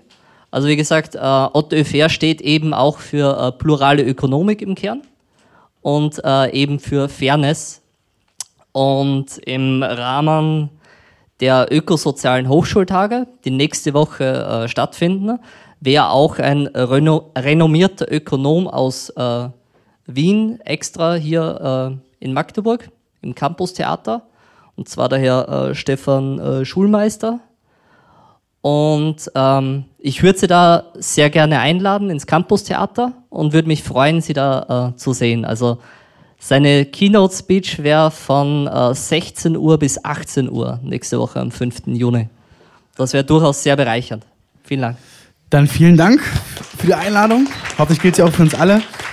Ja, bleibt mir am Ende noch Ihnen zu danken, dass Sie heute auf dem äh, Podium gesessen haben und äh, meinen Fragen äh, offen standen. Ich danke Ihnen, dass ihr heute hier wart, dass euch das Thema auch interessiert. Und ähm, danke der Kulturhauptstadt äh, 2025, dem Büro, für, den, für die finanzielle Förderung auf jeden Fall auch, weil wir sind natürlich auch einer der 13 Projekte, die glücklicherweise gefördert werden, was uns halt diese äh, Live-Sendung erst ermöglicht. Äh, super, super gut. Äh, das Intakt natürlich danken wir auch. Äh, einmal Sophia, dass du hier auch gewesen bist auf dem Podium, dass wir aber auch das Intakt nutzen durften als Austragungsort. Also auch dafür bitte einen Applaus. Würde ich schon gerne hören.